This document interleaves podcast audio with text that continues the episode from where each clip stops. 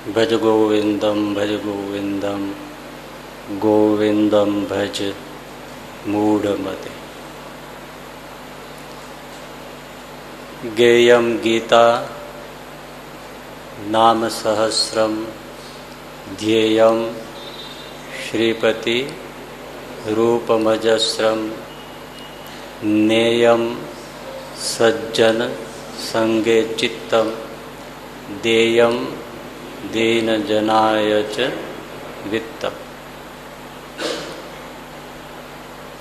પાંચ બાબત આ શ્લોકમાં શંકરાચાર્યજીએ આપણને કરવા માટે કહ્યું। એમાં છેલ્લી પાંચમી બાબત ચાલે છે કે દેયમ દીન જનાય ચ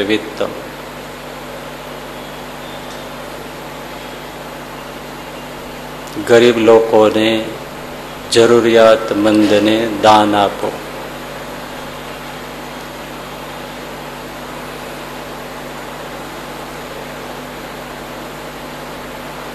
દાન વિશે એટલે કે દાન શા માટે આપવું જોઈએ એ વિશે આપણે થોડી વાત આગલા પ્રવચનમાં લીધેલી છે.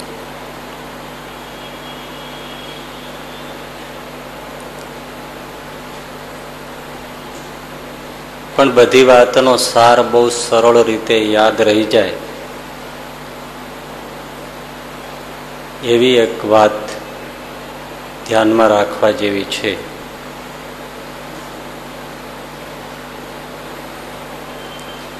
મહારાજા ભોજ છુપાવે છે, ફરવા નીકળ્યા છે.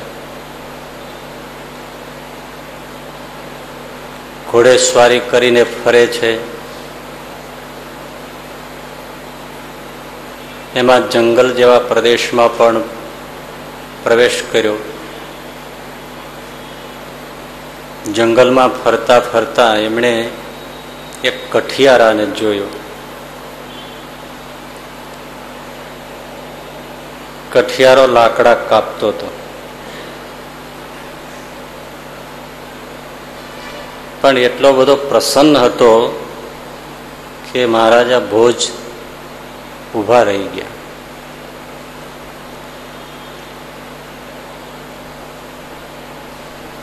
એને એની પ્રસન્નતાએ આકર્ષ્યો.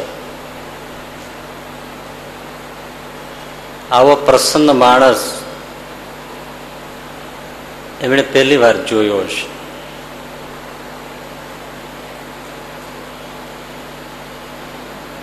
ભોજ મહારાજને એ કઈ ઓળખતો પણ નહોતો.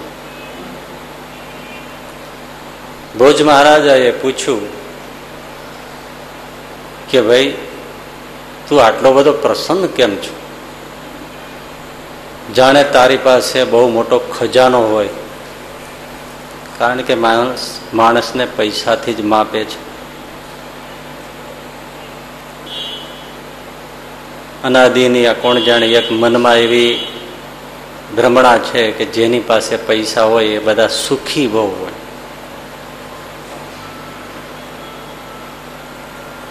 પણ કેટલા સુખી છે એ તો ભગવાન જાણે.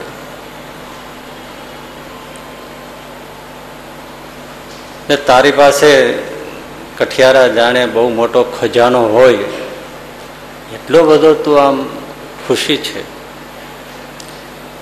પેલા એ કહ્યું કે હા, મારી પાસે ખજાનો તો એવો છે કે મહારાજા ભોજ પાસે ન ગણો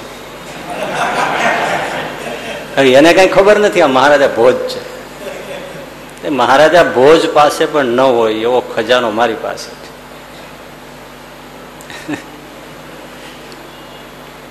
એટલે વધારે રસ પડ્યો. એટલે કીધું, ઓહો, મહારાજા ભોજ પણ તારી પાછળ રહી જાય? હા. પણ જોતા તો તારી પાસે એવું કઈ લાગતું નથી. તું સામાન્ય કઠિયારો છે. તો તારી રોજની આવક કેટલી? તો કે મારી રોજની આવક છ પૈસા. એ જમાને છ પૈસા. બહુ થાય ને? એટલે છ પૈસામાં તારી પાસે એવો કેવો ખજાનો છે કે જે મહારાજા ભોજ પણ તારી પાછળ રહી જાય. તો કે ભાઈ, વાત એવી છે, માણસ પાસે કેટલો પૈસો છે એ મહત્વનું નથી, પણ માણસ પાસે જે છે એને કઈ રીતે વાપરે છે એમાં એનો સુખનો ખજાનો છુપાયેલો છે. જો વાપરતા ન આવડે અને પૈસા સાથે કામ પાડતા ન આવડે, તો જેવડો મોટો પૈસાનો ખજાનો હોય, એટલો જ દુઃખનો ખજાનો હોય. હવે આની તો એટલી ડાપણ ભરી વાતો જોઈને ભોજ તો ચમકી ગયા. એ કે રૂપિયાનો ઢગલો મોટો થતો જાય, એમ દુઃખનો ઢગલો મોટો થતો જાય. હા, તો એવું વળી તારી પાસે શું આ છ પૈસામાં વાપરવાનો કિમિયો છે? તો કે મહારાજ, આ કિમિયો એવો છે કે જો હું વાપરું છું, એમ બધી દુનિયા વાપરવા માંડે અને એને વાપરતા આવડે, તો કોઈ દુઃખી જ ના રહે. અને બધાને સુખનો ખજાનો ખુલી જાય. બોલો, તમારે સુખનો ખજાનો ખોલવો છે? ખોલવો છે? ખોલવો છે? તો સાંભળી લ્યો એટલે મેળ પડે એવું નથી, કોઈ પણ વસ્તુ. પણ બહુ ધારવા જેવી વાત છે. અભણ છે, પણ છતાં એણે જે વાતો કરી છે, એ ગજબ છે. કવિ કાક બાપુ કે છે ને કે, અભણ કે હું યાદ રાખે અને આ ભણેલા ભૂલી જાય. પગ મને ધોવા દો મારી પાસે ખજાનો છે, પણ સુખનો પણ એવો. તો કે એવું છ પૈસામાં તું શું વાપરે અને કઈ રીતની તારી વાપરવાની રીત છે? તો કે સાંભળો ત્યારે કુહાડો મૂક્યો નીચે, બંબલીમાંથી પેલા મતલબ કે ભોજરાજાને પાણી પીવડાવ્યું પછી પોતે પીધું, પેલા ભોજને પીવડાવ્યું પછી પોતે પીધું થાળિયાથી મોઢું લૂછું, બેઠો. જો ભાઈ, મારે રોજના છ પૈસાની આવક. છ પૈસામાંથી એક પૈસો એ હું કરજ ચૂકવવામાં વાપરું છું. હવે ત્યાંથી જ નુકસાની શરૂ થઈ. અને ભોજ રાજા કે આ મારી પાસે જેને કરજ હોય કોઈ દી સુખી હોય. અને આ કે એક પૈસો હું કરજ ચૂકવવામાં વાપરું છું. છ પૈસામાંથી એક પૈસો કરજ ચૂકવવામાં, એક પૈસો હું વ્યાજે આપું છું. છ પૈસામાંથી એક પૈસો હું ઘર ખર્ચમાં વાપરું છું. કેટલા ગયા? એ છ પૈસામાંથી એક પૈસો એનો હું વેપાર કરું છું. કેટલા ગયા? એ છ પૈસામાંથી એક પૈસાની હું મૂડી રોકાણ કરું છું. કેટલા ગયા? અને છેલ્લો જે એક પૈસો વધ્યો, એની હું જકાત ભરું છું. આ મારી છ પૈસાની વ્યવસ્થા છે. આગંતુકભાઈ વટિયા માર્ગુભાઈ, મુસાફર આ આ રીતે જો બધા પૈસાને વ્યવસ્થા કરે, તો દુનિયામાં કોઈ દુખી ના રહે. ભોજ રાજા કે એક તો હું રાજા છું. હું આવા કોઈ મજૂર લોકોની પાસે જકાત લેતો નથી. અને આ એમ કે છે હું જકાત ભરું છું, એક પૈસા. એક બાજુ લાકડા કાપે છે, મજૂરી કરે છે પાછો વેપાર કરું છું. એને વળી પાછું મૂડી રોકાણ કરું છું. અને વળી પાછું કરજે ભરું છું પાછું વ્યાજે આપું છું. ભોજ મહારાજ કે ભાઈ તારી વાત તો ઉલટી સુલટી છે બધી. મને સમજાતી નથી, તું સમજાવ તો કાંઈક ખબર પડે. આ, હવે તમે ભૈલા સાચું સમજ્યા. આ વાત એવી છે ને, આમાં ભણેલા ભૂલી જાય. આ તો બધી કોઠા હુજી વાતું છે. સમજાવો ને થોડું. એટલે પેલા કઠિયારા, એ વાત સમજાવી. કે જો એક પૈસો હું કરજ ચૂકવવામાં વાપરું છું. મતલબ કે મારા ઉપર મારા મા બાપનું ઋણ છે એટલે મા બાપની સેવામાં એક પૈસો હું રોજ વાપરું છું.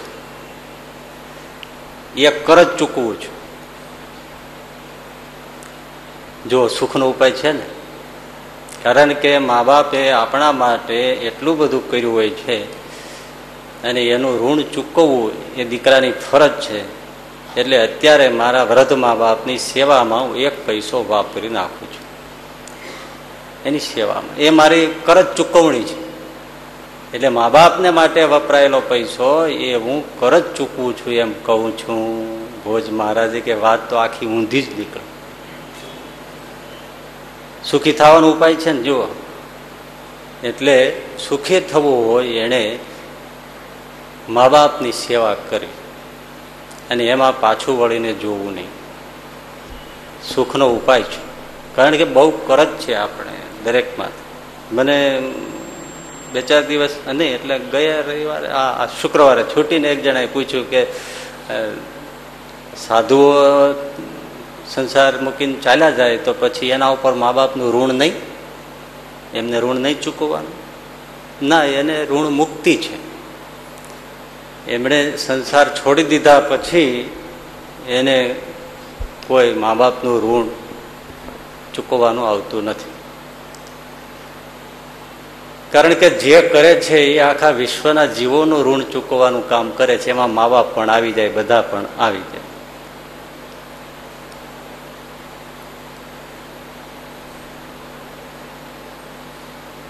માતૃદેવો ભવ, પિતૃદેવો ભવ. અમુક સમજતું કઈ શાસ્ત્રોમાં નથી કે. પણ આજે જેમ જેમ સમાજ ભણતો ગયો, અભણ હતો જ્યારે સમાજ, ત્યારે આટલા વૃદ્ધાશ્રમો નહોતા. આજે જેમ જેમ ભણતો ગયો, એમ વૃદ્ધાશ્રમો વધતા ગયા. બધું પોષાય છે, પણ મા બાપ પોસાતા નથી. એટલે જો સુખી થવું હોય તો માવતરની સેવા કરવી ઘરમાં કાશી ઘરમાં મથુરા ને એવા ઘણા ભજનો છે ને. ગાય ગાયને કઈ કઈને સમજાવી સમજાવીને કથાકારો, આખ્યાનકારો ને બધા એ થાકી ગયા, પણ લોકો જે ધારે છે અને સમજે છે, વિચારે છે અને પાળે છે એ સુખી છે.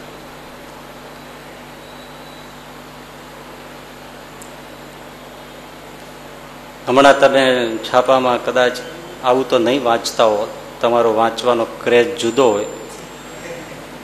પણ થોડા દિવસ પહેલા એક કિસ્સો છાપામાં છપાયો હતો.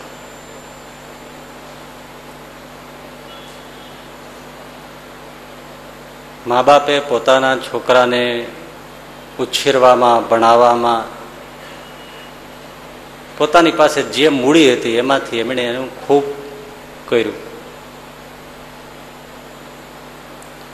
મરણ મૂડીમાંથી પણ છોકરાને ડોનેશન આપી મરણમૂડીમાંથી નોકરી ઉપર ડોનેશન આપી, ચડાવી. અને મરણમૂડી હશે એ વાપરીને છોકરાને પરણાયો. એક જ દીકરો. મા બાપને આશા તો હોય જ.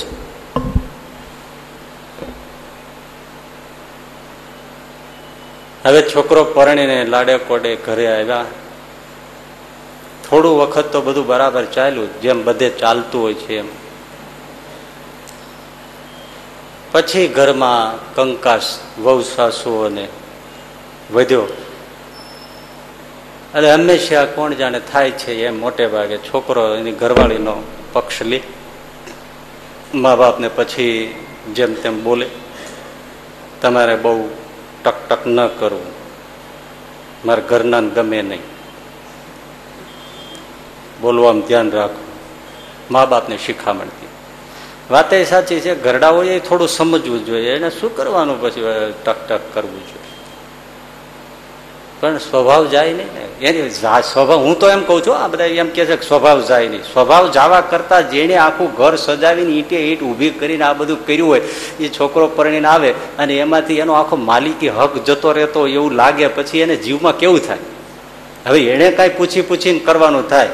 લેવાનું થાય એ એના અંદર જે પીડા થાય છે ને એ વાણી દ્વારા વ્યક્ત થાય છે પછી ઝઘડાનું સ્વરૂપ લે છે. મૂળ નિદાન આ છે.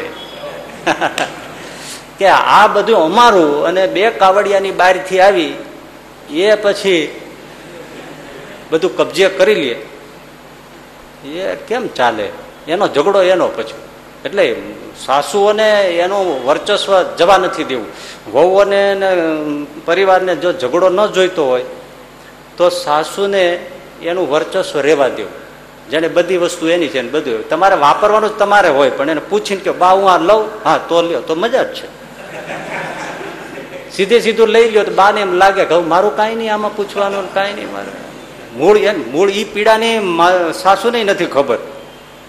એટલે પછી આવું થાય છે એમ કે છે સ્વભાવ છે ને પેલું છે. સ્વભાવ નથી, એનો રાખો. પ્રમુખ કરી દો મોટા, જુઓ. બસ. આવડે તો થાય. પૂછી પૂછીને કરે તો બહુ સારું. બહાર જાય તો બા, હું બહાર જાઉં છું દસ મિનિટમાં આવ્યો. પછી ભલે ત્રણમાંથી ત્રણ કલાક જી આવે. પણ પૂછીને જાય એટલે બહુ એને ગમે કે મારું ઘરમાં હાલે છે. એટલે પછી આ ઝઘડો થયો એમને ને પછી છોકરો તો એવો વધારે માંડ્યો પેલા માવતરને ઝઘડવા. તો પછી એક દિવસ છોકરાએ પોતાની મેળે નીકળીને બીજે રહેવા જતો રહ્યો. મા બાપ તો પછી એકલા થઈ ગયા પછી છોકરાનું કે આવવા જવાનું તો હતું નહીં. હશે, કઈ વાંધો નહીં. આપણે સુખે રહેશું. હવે ત્રણ એક મહિના આવી રીતે ગયા. ત્યાં અચાનક છોકરો અને છોકરાની વહુ બે આવ્યા. શનિ રવિના રજામાં કંઈ હશે એટલે આવ્યા. અને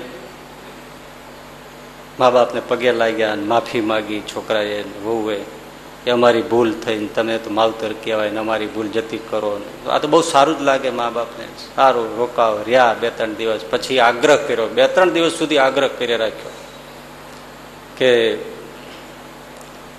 તમે હવે અહીંયા એકલા રહ્યો, એ અમને પસંદ ન આવે. અમારી ભૂલ થઈ ગઈ. પણ હવે તમે અમારે ત્યાં રહેવા આવી જાઓ. સમજાવીને મા બાપને લઈ મા બાપ બહુ ખુશી થયા કે કંઈ વાંધો નહીં, છોકરો મોડે મોડે જ સમજી તો ગયો. એટલે છોકરાને ત્યાં રહેવા ગયા. સુખેથી દિવસો જાય છે. મા બાપને બહુ પ્રેમથી રાખે છે. અને મા બાપને છોકરા આવી રીતે આ અવસ્થામાં રાખતા હોય તો આનંદ થાય, સ્વાભાવિક છે. એટલે જાણે એમ થયું કે બસ હવે આપણો છેલ્લો જીવનનો અંતિમ તબક્કો સુખમાં જશે. છોકરાને સમજ આવી, સારું થયું.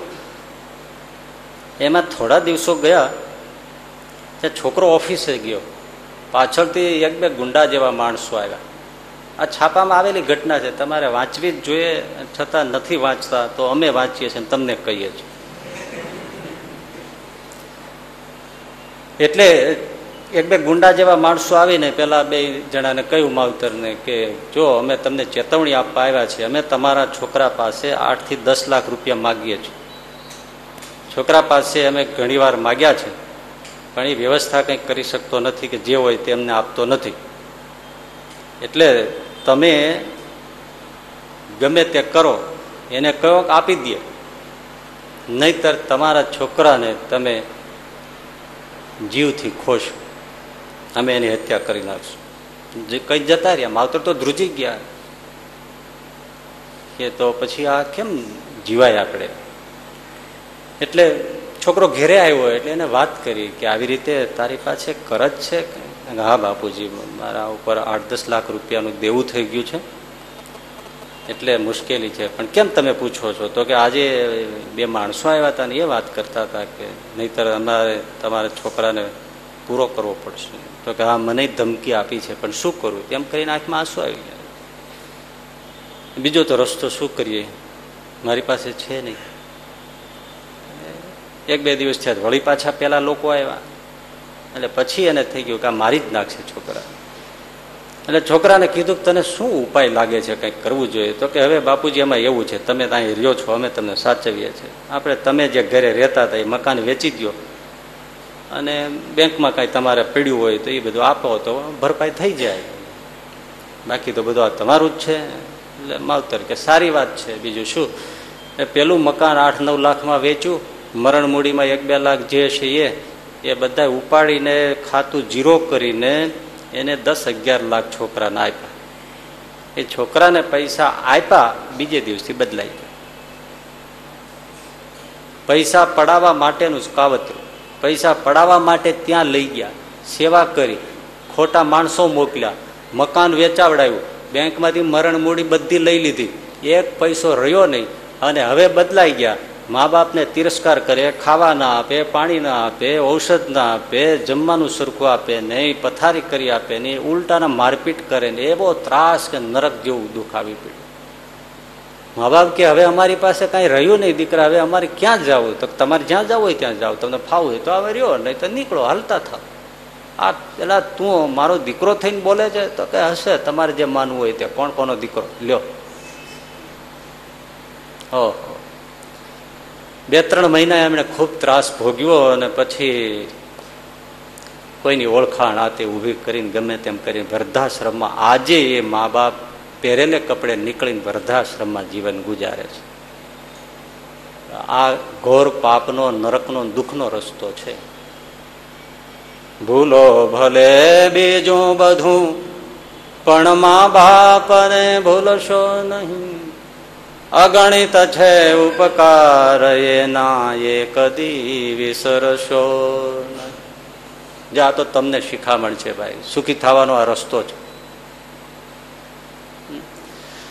અસહ્ય વેઠી વેદના ત્યારે દીઠું તમ મુખડું. પેટમાં કેટલી પીડા ભોગવી છે. ઉપરાંત ઉછેરવાની કેટલી બાધા માનતા રાખીએ છીએ અસહ્ય વેઠી વેદના ત્યારે દીઠું તમ મુખડું. એ પુનિત જનના કાળજા પથ્થર બનીને છુંદશો નહીં. મુખે કાઢીને કોળિયા મોમાં દઈ મોટા કર્યા. મુખેથી કાઢી કોળિયા મોમાં દઈ મોટા કર્યા. એ અમૃતના પાનાર ને હવે ઝેર ઉછાળશો નહીં. ઝેરીલા શબ્દો કહીને એને હવે ત્રાસ આપતા નહીં. એની સામે ઝેર ઓપતા નહીં. જેમ તેમ બોલ્યું તમને અમૃતના કોળિયા દીધા છે. એના ઉપકારનો કોઈ પાર આવે એમ નથી. લાખો કમાતા હો ભલે પણ મા બાપ જો ના ઠર્યા. સીધા શબ્દો છે, સમજાય છે ને ભાઈ? ઓ લાખો કમાતા હો ભલે પણ મા બાપ જો ના ઠર્યા, તો એ લાખ નહીં પણ રાખ છે એ માનવું ભૂલશો નહીં ભૂલો ભલે બીજું બધું પણ મા બાપને ભૂલશો. ભીને સુઈને પોતે અને સુકે સુવાડ્યા આપને ભીને સુઈ પોતે અને સુકે સુવાડ્યા આપને રાત્રે પથ- પથારી બગાડે તો એ ભીનામાં માં સુઈ જાય અને કોરામાં બાબલાને સુવડાવે. દરેક છોકરો આમ જ મોટો થાય. ભીને સુઈ પોતે અને સુકે સુવાડ્યા આપને. એ અમીમય આંખને ભૂલથી પણ ભીંજવશો નહીં. ભૂલો ભલે બીજું બધું પણ મા બાપને ભૂલશો હવે આ શીખ પેલો કઠિયારો આપે છે. કે હું કરજ ચૂકવું છું? એક પૈસા. સુખી થવું હોય તો પૈસો જે છે એમાંથી માવતરની સેવા કરો. તો કરજ મુક્તિ થશે પિતૃ ઋણમાંથી મુક્ત થવાશે. આશીર્વાદ આપશે. ભગવાન સ્વામિનારાયણે પણ શિક્ષાપત્રીમાં લખ્યું, મા બાપની આ જીવન પર્યંત સેવા આ સ્વાભાવિક છે, મા બાપના બહુ સ્વભાવ હોય છે, હોય જ. હવે નાનું છોકરું હોય એને દાંત હોય, માવતરને દાંત ન હોય. હવે એને પોચું પોચું જોઈએ ગરડાને પોચું પોચું જોઈએ. લાકડા જેવા રોટલા આપે ચવડ થઈ ગયેલી રોટલી આપે તે ડોસો શું ખાય? કૂતરાને નાખે એમ થાળી કરીને આપે, ઘણું કરતા હોય છે આવું બધું. બહુ થતું હોય છે સમાજમાં. પણ આવું ન કરવું. સંતાનથી સેવા ચહો, તો સંતાન છો સેવા કરો. જેવું કરો તેવું ભરો. એ ભાવના ભૂલશો નહીં. કારણ કે તમારા બાબલામાં ને એ જ સંસ્કાર આવે છે કે મા બાપને આમ જ તર છોડાય તો છોકરો મોટો થઈને એવું જ કરે પછી. જે જોયું છે ને એ જ આવે. પછી કવિતાઓ સંભળાવી દેવાથી સંસ્કાર નથી આવતો. ચોપડી વાંચી લેવાથી નથી આવતો. પણ જે ઘરમાં જે છોકરો એના મા બાપ સામે ઊંચે સાદે બોલ્યો ન હોય, તો એનો છોકરો એની સામે નથી બોલવાનો ને. પણ હવે પોતે જ મા બાપને ગાળો દેતા હોય, તો છોકરો શું કરે?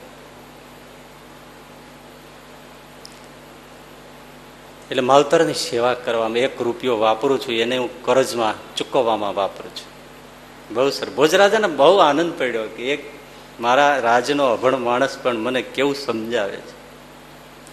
પછી પછી મહારાજ, એક પૈસો વ્યાજે આપું છું. એટલા માટે વ્યાજ કહું છું એને કે મારે બે દીકરા છે. બે દીકરાના ઉછેર માટે હું એક પૈસો વાપરું છું. એ વ્યાજે મૂકું છું. મોટો થઈને એ મને મળવાનું જ છે ને પાછું મહારાજ. અત્યારે ત્યારે હું એક એક પૈસો વ્યાજે મૂકતો જાઉં છું. મારા છોકરાના ઉછેરમાં, એના લાડકોડમાં લાખો લડાવ્યા લાડ તમને. એના લાડ લડાવ્યા છે.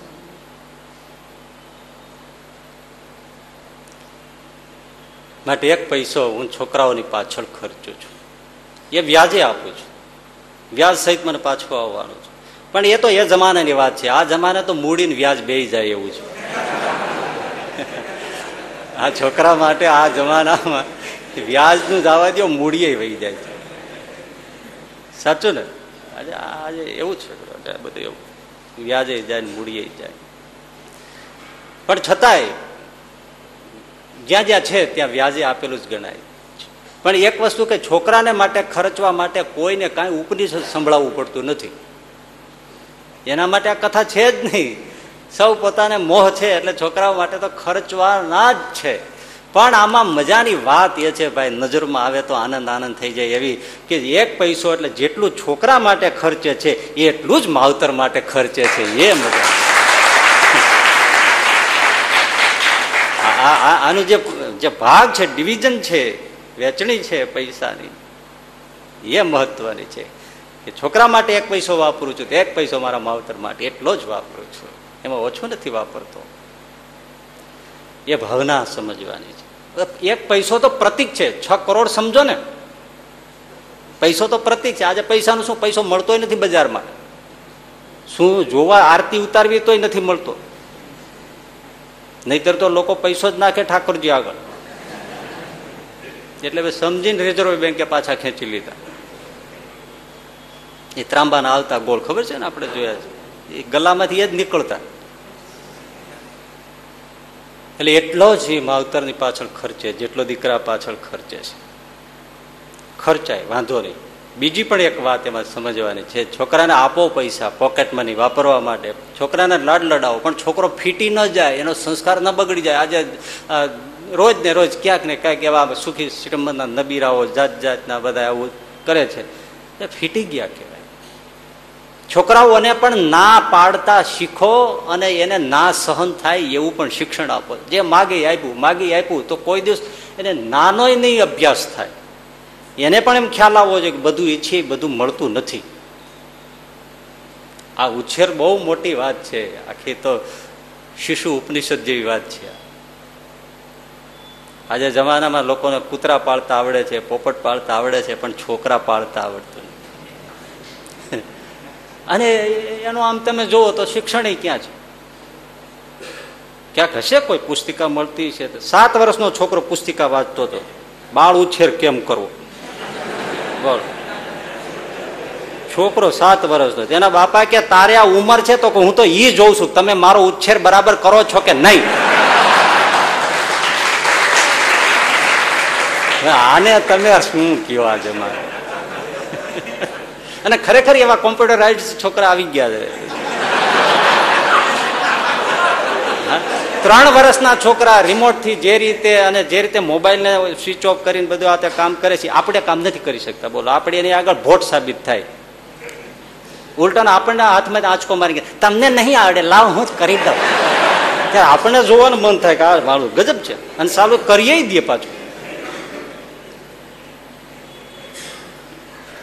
એટલે છોકરાઓને પૈસા આપીએ પણ એના લાડ લડાવીએ પણ એટલા બધા નહીં કે છોકરું બગડી જાય. એનું હિત વિચારો ને તો હેત અંદર આવી જ જાય છે, પણ હેતને આગળ કરો છો હેત, હિત ચુકાઈ જાય છે. એક પૈસો મા બાપની સેવા કરજ ચૂકવવામાં, એક પૈસો હું બાળ ઉછેરમાં, છોકરાનો ઉછેરમાં એટલે વ્યાજે આપું છું, અને એક પૈસો હું ઘરમાં ઘર ખર્ચ માટે વાપરું છું, એટલે અમે પતિ પત્ની એના ખર્ચમાં અમારે એક પૈસો વપરાય છે. એટલે એ અમે ઘર ખર્ચમાં સમજીએ છીએ. કારણ કે એનું ફળ તો જીવ્યા એટલું, બસ. પોતે ગમે એટલું ખાઈ જાય, એ કઈ બીજું ગણાતું જ નથી એનું. વધારે ખાય વધારે જવું પડે, એનો કોઈ બીજો ફાયદો નહીં. અને એક પૈસો હું વેપાર કરું છું. એટલે કીધું ભાઈ, વેપારમાં તો અર્થ, શું વેપારનો અર્થ? એ જ ને, કે નફો પણ થાય અને ખોટ પણ જાય ને વેપારમાં તો. બસ. એટલે હું એક પૈસો એને વેપારમાં ગણું છું કે આ સગા સંબંધીઓની રાખ રકાવટ છે ને, એમાં હું એક પૈસો વાપરું છું. એ વેપાર જેવું છે, એ ફાયદોય થાય, નફો ખોટે જાય ને ફાયદોય થાય. કારણ કે સંબંધીઓનો આપણે રાખ્યો હોય તો ક્યારેક આપણું રાખે, એ ફાયદો. પણ ઘણા સંબંધીઓ એવા હોય કે રાખી રાખીને થાકી ગયા હોય ને એમાં એક વાર કાંઈક વાંકું પડે તો આગલું રાખ્યું બધું ગયું. વીસ વીસ વર્ષ રાખ્યું હોય ને પછી એમ કહી દે હવે અમારે બોલ્યા વ્યવહાર નથી, પણ અમે ખર્ચો કરી નાખ્યો, એનું શું કરવું? બધું ગયું ને, આ ખોટ ધંધામાં ગણવાની. એ વેપાર છે સગા સંબંધીઓ સાથે. આને તો વેપાર શબ્દ વાપરો છું. હું તો એમ કહું, જુગાર રમું છું, પણ હવે સારું ન લાગે ને. આ જુગાર જ છે ને, લાગી તો દૂડી, નકર કાંઈ નહીં. પણ વેપાર, ફાયદો પણ થાય ને, ખોટ પણ જાય. અને એક પૈસો, પાંચમો પૈસો, શેમાં વાપરું છું? મૂડી રોકાણમાં તો પેલા ભોજરાજા છુપાવેશમાં એમણે કીધું કે કઠિયારાભાઈ આ એક પૈસો તમે મૂડી રોકાણમાં વાપરો છો. એનો અર્થ શું? તો કે, એ મહારાજ, એવું છે. આ દિન દુખ્યા ગરીબોને માટે જે દાન પુણ્યમાં રોજ એક પૈસો વાપરી નાખું છું, એ મૂડી રોકાણ છે જે મારે વાત લઈ આવી છે, એ અહીંયા છે. પણ આગલી વાત પણ જીવનના સુખની ચાવીનો ખજાનો તો છે જ. મા બાપની સેવા કરી, બાળકોનો સરખો ઉછેર કરો. ઘરમાં પછી પૈસો હોય તો પછી સાવ કઢીને ખીચડી ન ખવાય. જરા ખાવા જેવું ખાઓ. જ્યારે હોય ત્યારે બસ ખીચડી આવું પોદળા જેવું શાક કરીને જમી લ્યો. અરે કંઈક બનાવો? આ દાબેલી ને આંતે ને બધું ન ખવાય, પણ બે ત્રણ મહિને મહિને એકાદ વાર તો ખાવ એમ પછી.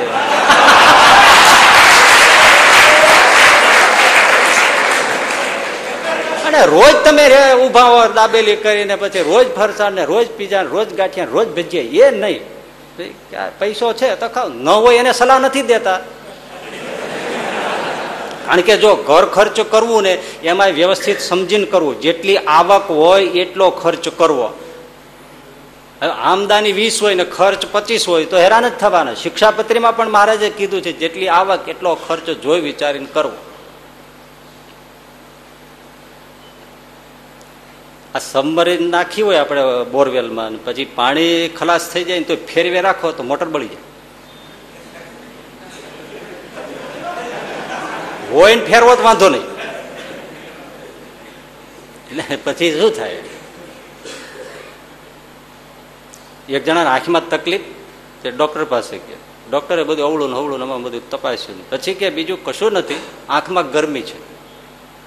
એટલે તમે લોન ઉપર ચાલવાનું રાખો. તો એટલે બાપા કે આખું ઘર લોન ઉપર હાલે છે. હવે આ પેલું લીલી ગ્રાસની લોન કે અને આ બેંકની લોન. બધું લોન ઉપર જ હાલે છે. અમે બે જણા લોન ઉપર નથી કે. અને વાતે આજે તમને આ ક્રેડિટ કાર્ડ ના અંતે બધું આવ્યું, આખું દેવાળિયા થઈ ગયા. માણસો, વાપરો વાપરો ને વાપરો, પણ પછી શું? માટે પોતાની પાસે હોય તો વાપરવું એ ભરેલા રીંગણા ને જલેબી ને ફાફડા ને બધું જ જમવું. પણ ન હોય ને તો રોટલો ને શાક નિરાતે જમવું. જેને માથે કરજ ન હોય ને એના જેવો કોઈ સુખીઓ નહીં. પેલા જલસા ફટકાર્યા હોય પછી શું થાય? ફૂલણજી ન થવું. બાયડું અમારે ત્યાં હોવું જોઈએ. જ્યાં ઘણા એવા હોય. એવા ઘણા બૈરા એવા હોય ઘણાના. બજારમાં જ્યાં જાય બાયડું નથી ખરીદ્યું નથી. બિચારો પતિનો દમ નીકળી જાય. અને ઘણા જ પુરુષો એવા હોય કે કોઈ મિત્રો ત્યાં જ્યાં ભાડ્યું નથી કે બધું ખરીદ્યું નથી. ફૂલણજી ન થાવ. ત્રણ જણા બેઠા હતા સુરત વાળાને શું ફૂલણજીને ફૂંક ચડી ગઈ? તે સો રૂપિયા નોટ કાઢીને ભૂંગળો વાળી સિગરેટની જેમ ભૂકીને પી ગયો. તે એને આવું કર્યું તો મુંબઈ વાળો રે ને પાંચસો ની નોટ કાઢી ભૂંગળો વાળી હળગાવીને ફૂકીને પી ગયો. અમદાવાદી ચાલ્યો રે એક લાખ નો ચેક લખ્યો, ભૂંગળું મારી હુઈ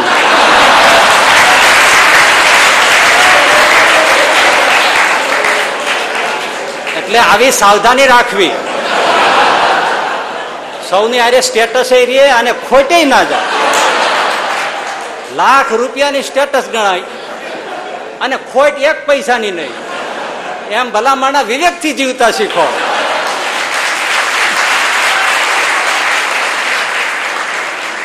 કે માણસ એટલે આમ લેરથી જીવવા વાળો હોય, એમ એમ લાગે અને બાકી એવી કરકસરથી કે આમ જરાય તમારે એને કઈ કે આગળ પાછળ મીટર કે એને દબાવે નહીં.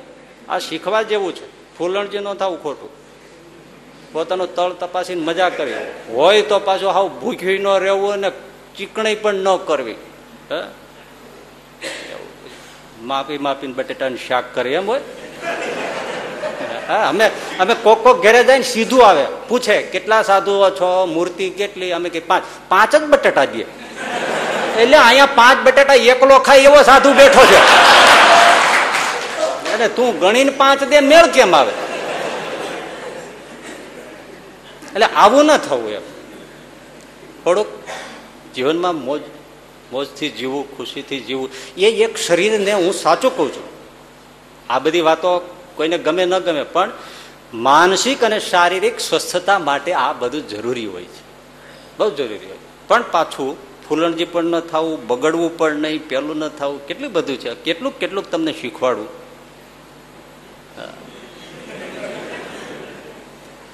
એટલે એક પૈસો છે એ હું દાન પુણ્યમાં મૂડી રોકાણ કરું છું. ક્યાંય દે. હવે પોતે ગરીબ છે. તમે વિચાર કરો કેટલી મોટી આપણને ઉપદેશ આપે છે. છતાંય દાન પુણ્યમાં. મહારાજ ભાઈ, પેલા ભાઈ કે હું એક પૈસો રોજ વાપરી જ નાખું. પશુ, પક્ષીઓ, ચણ નાખવી, ગાયોને નાખું ગરીબને ક્યાંય ભિખારી, કોઈ બિચારો દુઃખી, આપી દો. એક પૈસો રોજનો આપી દેવાનો. એના માટે છ માંથી એક રૂપિયો આપી દેવો એ બહુ મોટી વાત છે.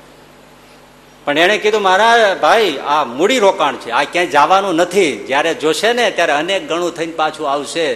તમે પાંચ હજાર રૂપિયાની જમીન રાખી હોય ને પચાસ વર્ષ થાય ત્યારે પાંચ કરોડ આપે છે. આ મૂડી રોકાણ છે. એવું દાન પુણ્યનું પણ એવું જ છે. જો રોક્યું હોય ને તો અનેક ગણું થઈને પાછું આવે. આગલા પ્રવચનમાં આપણે અહીંયા છોડેલું હતું કે આપણને લાગે છે કે પેલી બેન માજીની સેવા કરે છે, તો એમ લાગે છે કે બીજા માટે કરે છે. તમે કોઈને પાંચ રૂપિયા આપતા હો પાંચસો રૂપિયા આપતા હો, ગરીબની સેવા કરતા હો, ગરીબોને ભોજન કરાવતા હોય કે દાબળા આપતા હોય કે કાંઈ પણ ઔષધો આપતા હોય સેવા કરતા હોય તો કોઈને ફી ભરી દેતા હોય તો લાગે શું? બીજા માટે કરતા હોય એવું જ લાગે છે. અને સૌને એમ લાગે કે ભાઈ બીજા માટે, એટલે જ આપણે શું કહ્યો શબ્દ? પરોપકાર. પર એટલે બીજો, ઉપકાર. ઉપકાર કરે છે. હકીકતમાં ઊંડા ઉતરો તો નથી, આ સ્વ ઉપકાર જ છે. હા? બીજા માટે કરતા દેખાઈએ છે પણ બીજા માટે નથી. આપણા માટે જ છે, આપણને જ મળવાનું છે, કારણ કે આપણે મૂડી રોકાણ કર્યું છે, એ આપણી જ મિલકત છે, આપણી જ પ્રોપર્ટી છે.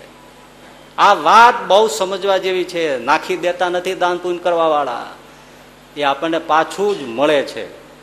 બહુ ગાંઠવાળી સમજવા જેવી વાત છે. એટલે મન ઓછું વધતું થતું હોય ને, તે એ મૂર્ખ માણસ છે. એને એમ લાગે છે, હું બીજાને માટે નાખી દઉં છું. નાખી નથી દેતા તમારા માટે. તમારા ખેતરમાં નાખેલા દાણા છે. એ ઉગીને પાછી તમારી જ કોઠીઓ ભરશે. માટે ક્યારેય ન સમજવું. પણ લોભિયા એ સમજી નથી શકતા, એટલે દઈ શકતા નથી. જો તમે સમજો, તમે આ વિસ્તારમાં રહેતા હો, આજુબાજુ બધે ગંદકી હોય, એ તમે તમે સાફ કરો. તમારું ઘરે સાફ કરો. આજુબાજુ ગંદકી સાફ કરો. તો એમ લાગે ને કે આ તો બહુ સેવા કરે છે. બીજી દ્રષ્ટિએ જુઓ તો એનો ફાયદો કોને મળે? તમને જ, કે ન મળે?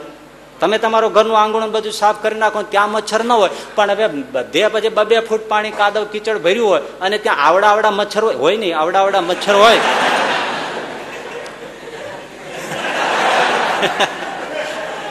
બહુ થોડા વખત પેલા એક જણો મારી પાસે મને કે, તમે આવડો વીછી જોયો? ભાઈ, વીછી આવડો હોય. આવડો કઈ વીછી હોતો છે આવડો આવડો તો સાપ સાપોલ્યું હોય. મને કે, નહીં, તમે આવડો વીછી જોયો? મેં કે, મેં નથી જોયો. મને કે આવડો વીછી તમે જો, આવડો જોયો નથી. મેં કે, મેં નથી.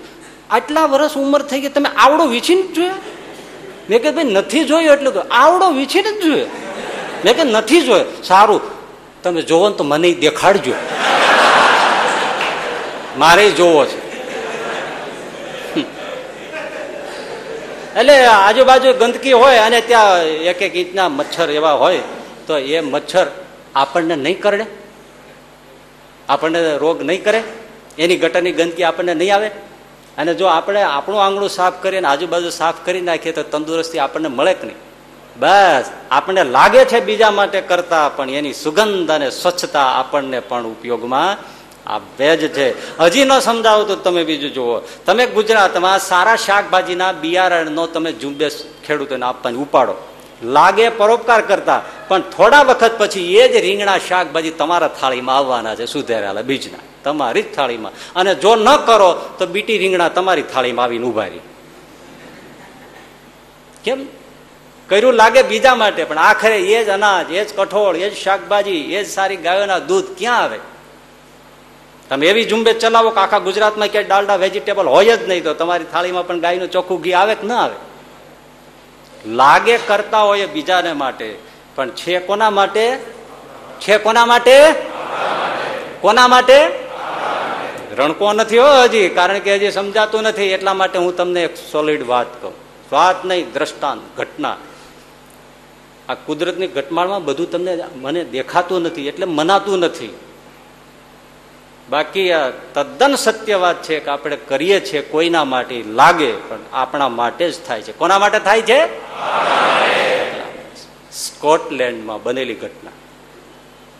આવી બધે બનતી હોય છે, પણ કઈ બધે છપાતી ન હોય, પણ આ છતાં છપાતી હોય, જાણમાય હોય, ઘણી એવી જાણમાય છે, પણ મને આ વધારે અહીંયા રસ પડે, તમે બધા જાણો અને આનંદ આનંદ થઈ જાય એવી સરસ મજાની ઘટના. કથા નહીં, વાર્તા નહીં, દંતકથા નહીં સ્ટોરી નહીં, કહાની નહીં. ઘટના, ઐતિહાસિક ઘટના.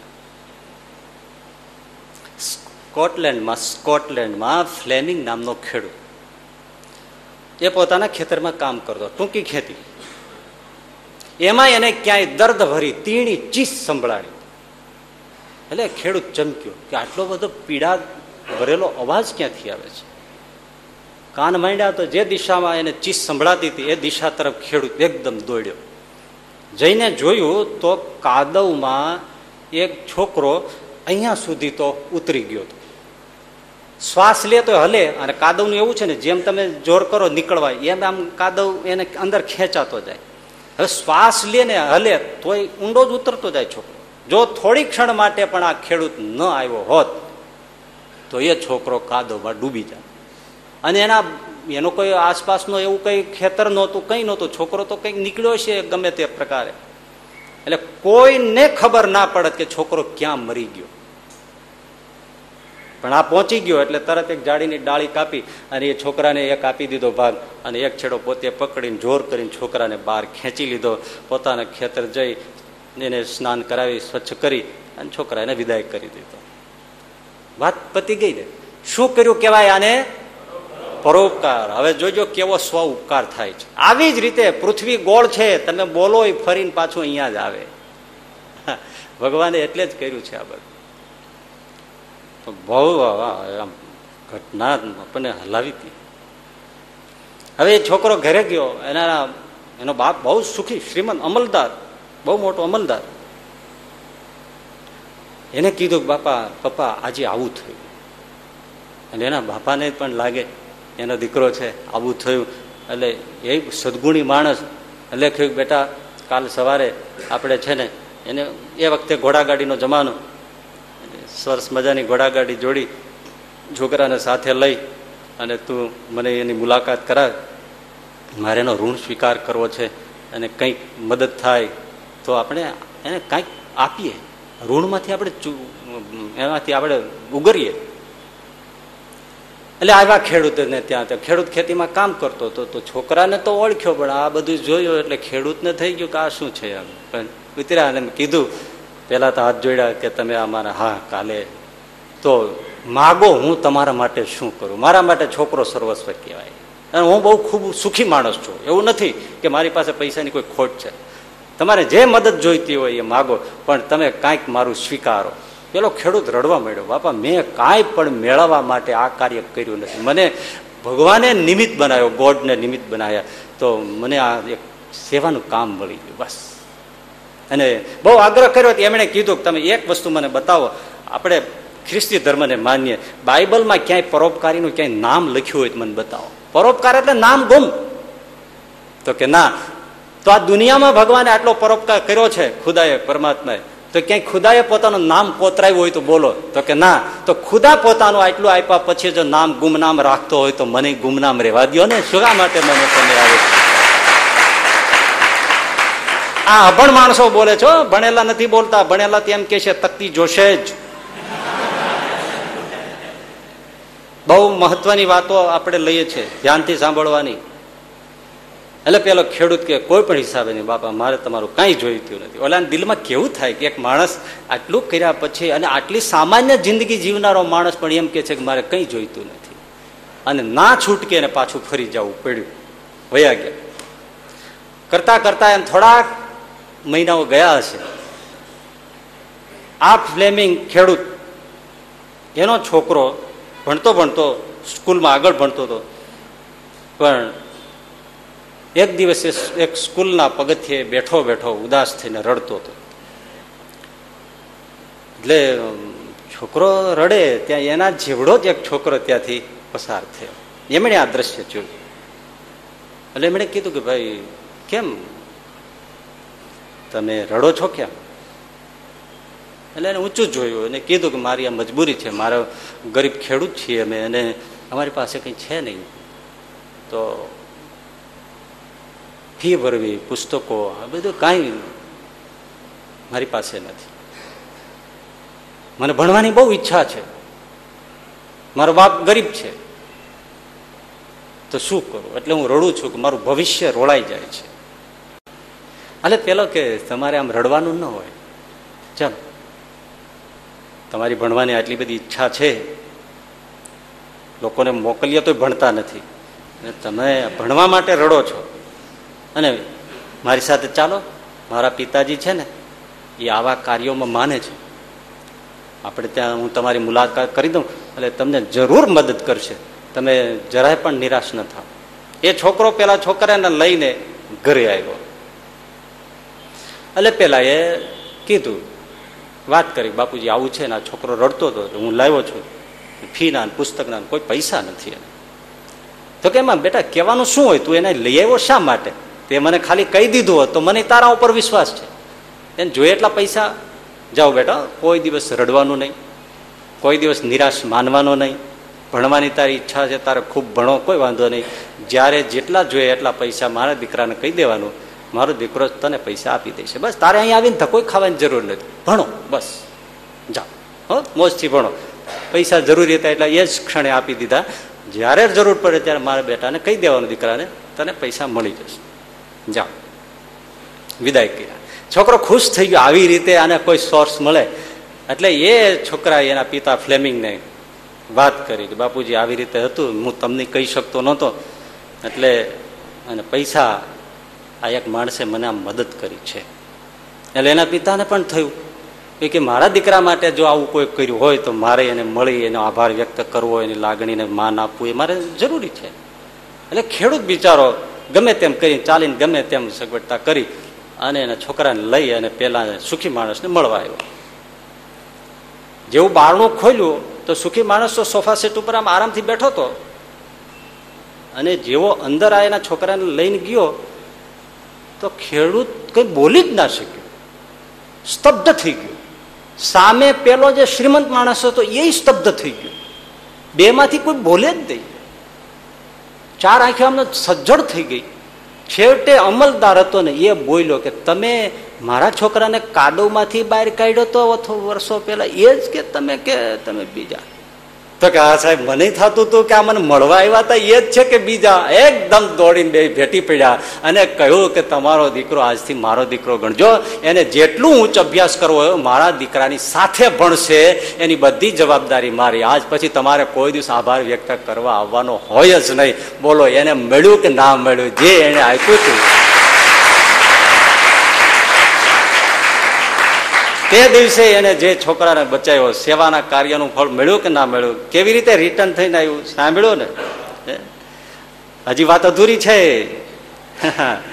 હવે એ છોકરાને એને એટલી મદદ કરી જેટલું ભણવું એટલું ભણાવ્યું ભણાવ્યું ભણાવ્યું એ છોકરો, એ ફ્લેમિંગનો છોકરો ભણ્યો, બહુ હોશિયાર, ભણીને ડૉક્ટર થયો અને પછી એ કોઈ બીજા સ્થિતિમાં પોતે સ્થિર થઈને પોતાના કામમાં વ્યસ્ત થઈ ગયો. થોડા વાળી વખત ગયો. ત્યાં જે છોકરો કાદવમાં મરતા બચ્યો હતો એ જ છોકરો ફરીથી બીમાર પડ્યો. મરણતોલ બીમાર પડ્યો. હવે એને દવાખાને સિટીમાં જે હશે, ડૉક્ટર ત્યાં લઈ ગયા, ફેમિલી ડૉક્ટર પાસે. ડોક્ટરે એને તપાસ્યો, ડૉક્ટરનું ચહેરો પડી ગયો. એટલે કીધું આમણે, અમલદાર હતા એમના માતા પિતા એમણે કીધું કે, શું છે સાહેબ? તો કે તમને પેલું નહીં લાગે ને, છોકરાને ન્યુમોનિયા છે. હાઈ ન્યુમોનિયા છે. એ સમયે ન્યુમોનિયાનો ઈલાજ નહોતો. મરી જ જાય માણસ. એટલે આ પરિવાર પણ રડવા માંડ્યો કે મારા દીકરાને મારે ગુમાવવાનો વખત આવ્યો છે. પણ પછી ડોક્ટરે કીધું, ના, બસ, સ્વસ્થ થઈ જાઓ તમારા છોકરાને હું બચાવી લઈશ. બસ. પણ સાહેબ, આનો કોઈ ઈલાજ નથી અને તમે કહો, તમારો છોકરો બચી જશે, સો ટકા બચી જશે. જાઓ. તમે જરાય રડો નહીં. એટલે હિંમત આપી. ડોક્ટર કે સો ટકા હું બચાવી લઈશ. પણ સાહેબ, કોઈ ઈલાજ ઈલાજ નહીં, તમે છોડો. છોકરો બચી જાય પછી. અને ખરેખર એ ડોક્ટરે દવા કરી, છોકરો બચી ગયો. જે કેસ ક્યારેય નહોતા સફળ થતા, એ છોકરો બચી ગયો. પરિવાર બહુ ખુશ થયો. ડોક્ટરને કહ્યું સાહેબ આ ન્યુમોનિયાના કેસ હોય બચતા નથી. અને અમારો છોકરો બચ્યો, તેનું કારણ શું? તો કે ભાઈ, એમાં એવું છે, હમણાં હમણાં એક એન્ટીબાયોટિક દવા શોધાઈ છે. એનું નામ પેનેસિલિન છે. એ દવાથી તમારો છોકરો બચી ગયો છે. અને એન્ટીબાયોટિક્સ, આમ તો ઘણા બધા અત્યારે રોગમાં તમે જુઓ ને ટાઈફોઇડ થયો ને ડેન્ગ્યુ થયો ને કઈ ડોક્ટર પરીક્ષા લેબમાં થતા થતા તો એક અઠવાડિયું બે અઠવાડિયે નીકળી જાય. પણ એ પહેલા ડોક્ટર એન્ટીબાયોટિક્સ શરૂ કરી દે. એને આધારે જ માણસ સાજો થઈ જાય છે. એન્ટીબાયોટિક્સને આપણે ગમે તેટલી વખોડીએ, પણ એ લીધા વગર પણ આપણે જીવતાય નથી. એ નક્કીકત છે. ઓવર ન ડોઝ જાય એ મહત્વની વાત છે. પણ લીધા વગર આજના કઈ દર્દો મટતા નથી. તો એ એન્ટીબાયોટિક્સની શોધ થયેલી પેનેસિલિનની પહેલી વખત. વિચાર કરો કે એને દુનિયા ઉપર, માનવ જાત ઉપર, પશુઓ ઉપર કેટલો બધો ઉપકાર માણસે કર્યો શોધ કરનારે. કે આજે તેદીએ જીવ્યા ને આજે લોકો, સેંકડો લોકો જીવે છે એન્ટીબાયોટિક્સ દવાની શોધ પેનેસિલિન. પછી તો ઘણા પ્રકારો આવ્યા. એમ સાહેબ, પેનેસિલિન નામની એન્ટીબાયોટિક શોધ થઈ, એને લીધે, હા, હવે તો જબરા કોઈ રોગ હોય ને, બધા આનાથી ક્યોર થઈ જાય છે, મટી જાય છે. આવી વિશ્વમાં સંજીવીની સમાન આ ઔષધ શોધાયું છે. એનો લાભ તમારા દીકરાને મળ્યો છે. આ દવા શોધનારને તો મારે શું ધન્યવાદ આપવા? પણ હે સાહેબ, એ કોને શોધી? એ એ શોધનાર એલેક્ઝાન્ડર ફ્લેમિંગ છે. એ ખેડૂત ફ્લેમિંગનો દીકરો છે. પેલા કે ફ્લેમિંગ ખેડૂતનો દીકરો? એલેક્ઝાન્ડર હા. એને તો અમે ભણાયો છે. એ ફ્લેમિંગ. જેને આણે ભણાયો હતો, એ જ જે ડોક્ટર થયો એને સંશોધન કર્યું. સંશોધનનો ખંખોળ્યો જીવ. એ પેલો કાદવમાં બચાવનારો બાપ ફ્લેમિંગ, એનો દીકરો એલેક્ઝાન્ડર ફ્લેમિંગ ભણી ગણીને સ્કોલરશીપ ઉપર ડોક્ટર થયો અમલદારના. એ એના છોકરાને બીજી વાર પેલા એના બાપે બચાવ્યો અને બીજી વાર પાછા એના દીકરા એલેક્ઝાન્ડર ફ્લેમિંગે એન્ટીબાયોટિક્સની શોધ કરી અને એને બચાવ્યો. અને એ છોકરો જે બે વાર મરતા બચ્યો અને છેવટે એની સેવાના ઋણ ફરી ફરીને આને મળ્યું આને મળ્યું આને મળ્યું. જો કેવું થાય છે. અને પેનેસિલિનની શોધથી, એલેક્ઝાન્ડરની ફ્લેમિંગના શોધથી જે છોકરો બચ્યો, કાદવમાં મરતા, પાછો ન્યુમોનિયામાં મરતા, એન્ટીબાયોટિક શોધને લીધે જીવો, એ છોકરો બીજો કોઈ નહીં, પણ ઇંગ્લેન્ડના વડાપ્રધાન વિન્સ્ટન ચર્ચિલ પોતે. તમે આનાથી બીજી કઈ મોટી વાત છે કે જે આપણું કરેલું ક્યાંય જતું નથી. મેં તો જ્યારથી આ વાત વાંચી છે ત્યારથી એમ જ થાય છે કે આ બધું સમજાતું નથી. એટલું બાકી તમે દુનિયાને ખૂણે જઈને પણ સેવાનું કાર્ય કરો, તમારે ભાગે આવે આવે ને આવે. ભાઈ, આ તો એવું જ છે. માટે કોઈ દિવસ દાન પુણ્યમાં માનવું જ નહીં કે આપણે નાખી દીધું છે, બીજાને દઈ દીધું છે, હવે આપણે શું કામનું છે? હમ. એ આપણે જ આવવાનું છે. આપણા માટે જ થઈ રહ્યું છે. બીજા માટે થતું જ નથી. હા તમારા માટે જે વાપરો છો, તમારા પરિવારમાં જે વાપરો છો, સગા સંબંધીઓમાં જે વાપરો છો, વ્યવહારમાં જે વાપરો છો, એ બધું નકામું છે. પણ પરોપકાર જે કરી નાખો છો, એ મૂડી રોકાણ છે ક્યાંય જતું નથી. સુનો સુનો બાદ સુનો. ઓર. મુંબઈમાં એ બહુ સુખી માણસ. કંટાળે ને ક્યારેક ધંધા તાપવામાં. પછી એમ થયું કે આપણે ચાલો અમેરિકા ફરી આવીએ. થોડું પંદર, વીસ દિવસ મહિનો જઈ આવીએ. મજાક કરીએ પૈસો છે કામનું શું છે? એટલે એ ને એની પત્ની ને એકાદ છોકરો છે. આપણે ફરી આવીએ. પણ એમાં વિચાર છો છોકરાને કે આપણે તો જઈએ, પણ આપણા ગામડે બા, બાપુજી છે. એમને અમેરિકા ફરવા લઈ જાય ને આખરે તો એના જ આ બધા ઉપકારથી છે ને આ બધું. એટલે પાસપોર્ટના અંદર બધી વ્યવસ્થા જે બધું પહેલેથી કરી બા, બાપુજીને પણ સાથે લીધા. ગામડેથી બોલાવી મુંબઈ, મુંબઈથી પ્લેનમાં ઉપડી ગયા ગયા અમેરિકા. હવે આ ગામડાના મા બાપ ગામડું છોડીને મુંબઈ માંડ આવ્યા હોય, પ્લેનમાં પહેલી વાર બેસવાનું, અને એમાં અમેરિકાની એ બધી જહાજ જલાલય વાયલા, આમ તમે જાઓ તો જાણે એમ લાગે કે જાણે સ્વર્ગમાં જ આવી ગયા છે. અને નરક તો પાછળ છૂટી ગયું છે.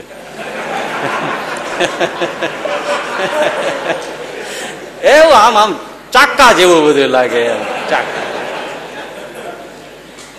કંઈક દુનિયા જ આખી બીજી હોય? આપણે રિક્ષાઓ થપ્પો મારીને પડી હોય એમ પ્લેનો પડ્યા હોય એરપોર્ટ ઉપર. આમ જાય પ્લેનોને માર્ગ મળતો ને ઉડાન માટે માર્ગ મળતો ન માણસો બધા એટલા વિમાનો, એટલા રસ્તા, એવા પા તે બધી વ્યવસ્થા, બિલ્ડિંગો પાઘડી પડી જાય જોતા જોતા બધા કાંઈ. કલ્પના ન આવે એવું ખરેખર. સગવડતા હોય તો એકવાર આંટો મારવા જેવું ખરું. ના શીખવા મળે. દ્રષ્ટિ મળે કે મારું આમે જીવાય એમ. આપણે જે રીતે સાવ એમાંથી રીતિ નીતિ શીખવા જેવી છે. ગમે ત્યાં થૂંકીએ છીએ, ગમે ત્યાં કાગળ નાખીએ છીએ, ગમે ત્યાં કેળાની છાલ નાખીએ, ગંદકી આપણે જ કરીએ છીએ, આપણે જ માંદા પડીએ છીએ. એ બધું શીખવા જેવું છે. ઘણું બધું. એના માવતર તો બધું આ પ્લેન રહેવાનું, ઉતરવાનું. પણ જેવા નીચે ઉતરે, ત્યાં તો એરપોર્ટમાં જવાનું, સામે ગાડીઓ આવી જાય. આ પાંચેય જણાને ગાડી લઈને હોટેલ ઉપર લઈ જાય. ત્યાંય બધી આગતા સ્વાગતા જમવાનું, ખાણા, પીણા, ત્યાંથી વળી ફરવા માટે જવાનું તો સીધી ગાડીઓ આવી જાય. એમાં બેસીને બધા બધા જોવા જવાના, અમેરિકામાં બધા ફળ, સ્થળ તો જોવાની તાખી છે જ ને. તમે ખૂટી જે ખૂટે નહીં એટલું જોવાનું છે. અને જાળવે છે એવું. આપણે ત્યાં એટલું જ છે કે દુનિયા જોવા આવે, એની મૂડી ઉપર આખો દેશ તરી જાય એટલું આપણી પાસે છે. ક્યાં લાવો તમે અજંટા ઇલોરા ના બધા, આ બધું છે, એવું બધું તમે, ઘણું બધું એવું કેવું છે? કે ખૂટે નહીં જોયું. દરિયાઈ સંપત્તિ એટલી છે જોવા માટે. ઘણું બધું કેટલું છે. આપણે તો જાડવા જોઈને લોકો પૈસા દઈ જાય એવું છે. એક ઝાડવું તો લઈ આવો વિદેશમાં આપણે હોય એવું. બિન ફળાવ એક પણ ઝાડ નહીં. ગમે તેવું ઝાડવું હોય અને કાંઈક તો ફળ આવે અને કાંઈક ઉપયોગમાં આવે. છેવટે પક્ષીઓ ખાય, પેટ ભરે ને ડાળીએ ઝૂલે. વિદેશના ઝાડવા હાવ સ્મશાનિયા કાંઈ ફળ આવે નહીં. હા એમને લુખા. એના પાંદડાય કોઈ ખાય નહીં પક્ષીઓ કાંઈ ખાય નહીં. બસ બેસીને ચરકે એટલો જ ફાયદો. બાકી કોઈ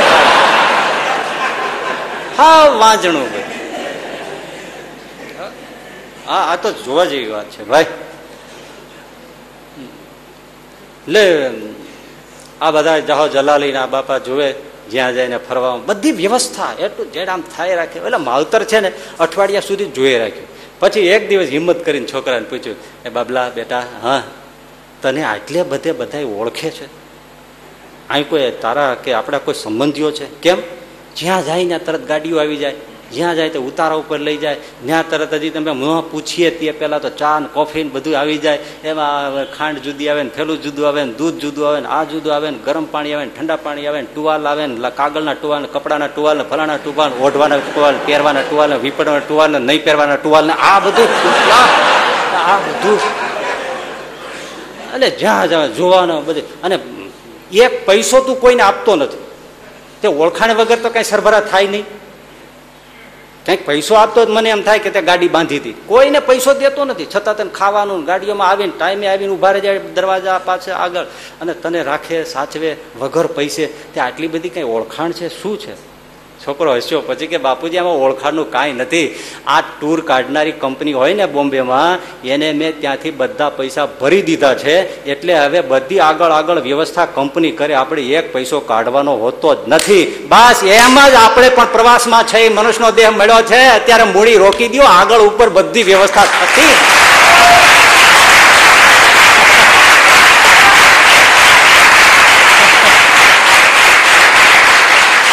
રોકી દો આ કંપનીમાં રોકી દો સદ્ધર સદ્ધર પેઢીમાં પૈસા રોકી દો આગળ જ્યાં જશો ત્યાં બધી સગવડતા થશે. સાચી વાત છે ને? જૂઠ જરાય નથી ભાઈ. પ્રવાસમાં છે આપણે, ટૂરમાં છે.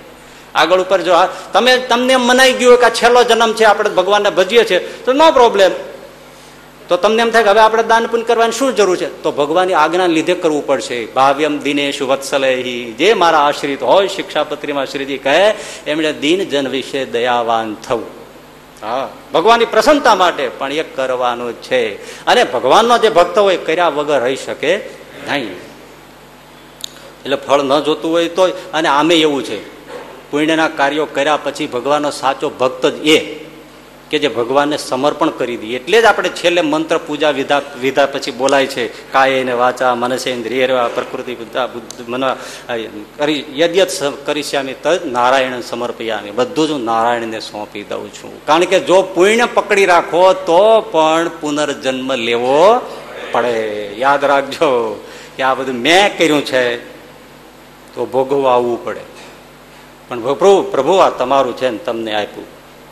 તો પ્રભુ આપણા માટે રાજી થાય. એનાથી બીજી મોટી મૂડીશું પણ આ હું કરું છું ને, પછી તમે એની લિસ્ટ કરીને ચોપડીમાં રાખી મૂકો, તો ભોગવવા પાછું આવવું પડે. એટલે ભગવાનની આજ્ઞા છે, એટલે દાન કરો. અને જેને એમ છે કે આપણે આ જન્મે કઈ પાર પડી એમ નથી, તો પહેલેથી વ્યવસ્થા કરો.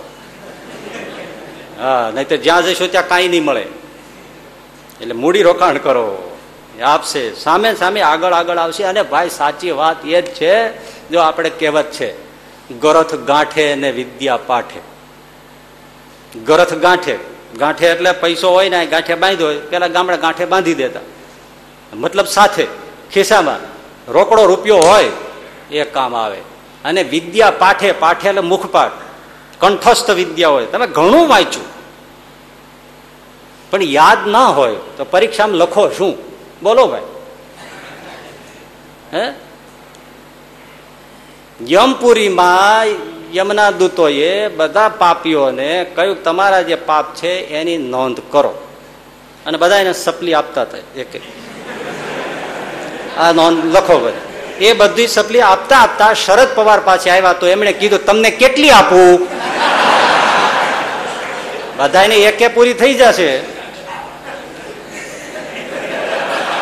પણ તમારે કેટલી જોશે? એમાં બધા પછી આવી ગયા બધા જે છે જે છે, બધા ઘણા એવા છે. અહીં ક્યાં ખાયા, ખૂટે એવા છે? યમપુરી સપલી ખૂટવાડે એવા છે. યાદ હોય તો જ વિદ્યા કામની યાદ હોય તો જ તમે બે મિનિટ કઈ બોલી શકો. વિદ્યા પાઠે મારી પાસે હજાર પુસ્તક હોય, બે હજાર પુસ્તક હોય, એ બધા મેં વાંચ્યા હોય, પણ યાદ ના હોય તો હું શું બોલું? કંઠસ્થ જોઈએ તો જ બોલાય. કંઠસ્થ હોય તો જ તમે ઇન્ટરવ્યુમાં કઈ કહી શકો. વાંચું ગણું શું કામનું? એવી જ રીતે પૈસો પણ સાથે હોય તો જ કામ. હવે અંતરિયાળ જરૂર પડી છે બેંકમાં તમારે દસ કરોડ હોય પણ શું કરો? ભેળા દસ રૂપિયા હોય તો કામ થાય. એટલે પૈસો સાથે જોઈએ. નહીતર મૂડી ગમે એટલી હોય તો કશું કશું કામનું નહીં. સુનો ઉસ પર એક વાત સુન. પંજાબમાં એક દુનીચંદ કરીને વાણ્યો. એ પણ ઐતિહાસિક ઘટના છો દુનીચંદ નામનો વાણ્યો. ખૂબ પૈસો, પાવડે ખાપો એટલો. આ પાવડાના હાથાવાળા જેવા. હા. એ દ્રષ્ટાંત છે, મારે કોકદી તમને લેવું છે ઝપટમાં, પણ હજી આવતું નથી. એ મોકો આવશે, ત્યારે જ આવશે. મને, હા કરી ગયું છે ને. એ કોકદી આવવાનું છે. બરાબર આવવાનું છે. એટલે મજાની વાત છે. એટલે દુનીચંદ પાસે ખૂબ પૈસો. પણ રાતી પાય પણ દાન પુણ્યમાં કે કોઈને આપે નહીં. કોઈને મદદ ને આપે જરાય અરે ઘરમાં ઓછું વાપરતો છે રામ જાણે. પણ પૈસો ઘણો, પણ એનો કોઈ વાપરી ન જાય. વાત લાંબી થાય છે કાક બાપુએ કહેલું છે, અમુક અમુક વસ્તુ કોઈના હાથમાં ક્યારેય આવતી નથી. પતિવ્રતા નારીનું શીલ. મરી જાઓ તો પ્રાણ મૂકી દે, પણ એ સ્ત્રી કોઈના હાથમાં ના આવે. પતિવ્રતા નારીનો શીલ. કેસરી મોછ.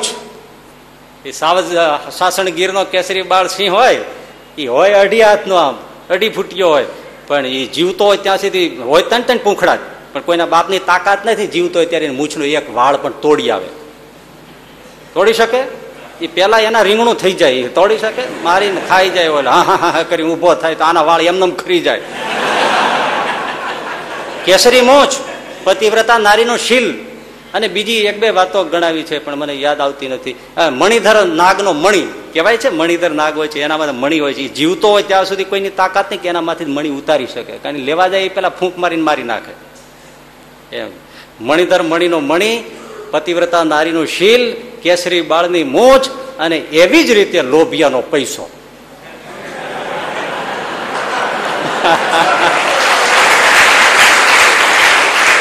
એ જીવતો હોય ત્યાં સુધી કોઈની બાપની તાકાત નથી કે એમાંથી એક પણ રૂપિયો લઈ શકે.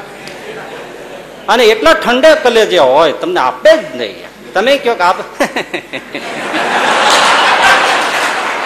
અરે, શેઠ સાહેબ, લખાવા રે તમે આયા બહુ સારું કર્યું.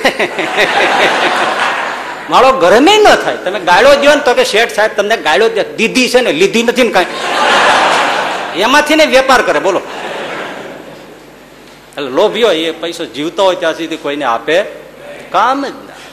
બસ. એવો દુનીચંદ ગુરુ નાનક સાહેબ ત્યારે હયાત, એને વાત આવી, યાદ કે અરે, આટલો બધો પૈસો અને આપણે ધર્મનું કામ કરીએ અને ગરીબોના કામમાં દુનિચંદનો પૈસો ના આવે. પંજાબી માણસ થઈને, અને હું પંજાબમાં, મારે એને કાંઈક કહેવું જ જોઈએ. મારી ફરજ છે. નાનક સાહેબ ગુરુ, નાનકદેવ સામે ચાલીને દુનીચંદને ઘરે જઈ પડ્યા અચાનક. હવે ગમે તેમ તો ભારતનો માણસ છે ને, એટલે આવકાર તો આપે આવો. અને ગુરુ નાનકને એ પંજાબમાં ન ઓળખતું હોય એવો કોણ હોય? આવો, બાબા બેસો બેસો, બેસાડ્યા. એ જળ લાવીને આપ્યું, પીધું. પછી છે જે સ્વાભાવિક આપણે કોઈ પણ માણસ હોય તો બોલે, આવી રીતે આવું કોઈ માણસ આવ્યું હોય તો શું અચાનક બાપજી આવવાનું કારણ? હું આપની શું સેવા કરું? હા, મોઢામાં શબ્દ નીકળી ગયો. આપની હું શું સેવા કરો? ગુરુ નાનક કે બસ, હું એટલા જ માટે આવ્યો છું. બહુ મારી નાનકડી સેવા છે. વાત જોજો ભાઈ. હા, સુખી થવાના રસ્તા છ પૈસા ઘરમાં હોય એવો કોઈ માણસ આ સભા નથી બેઠો.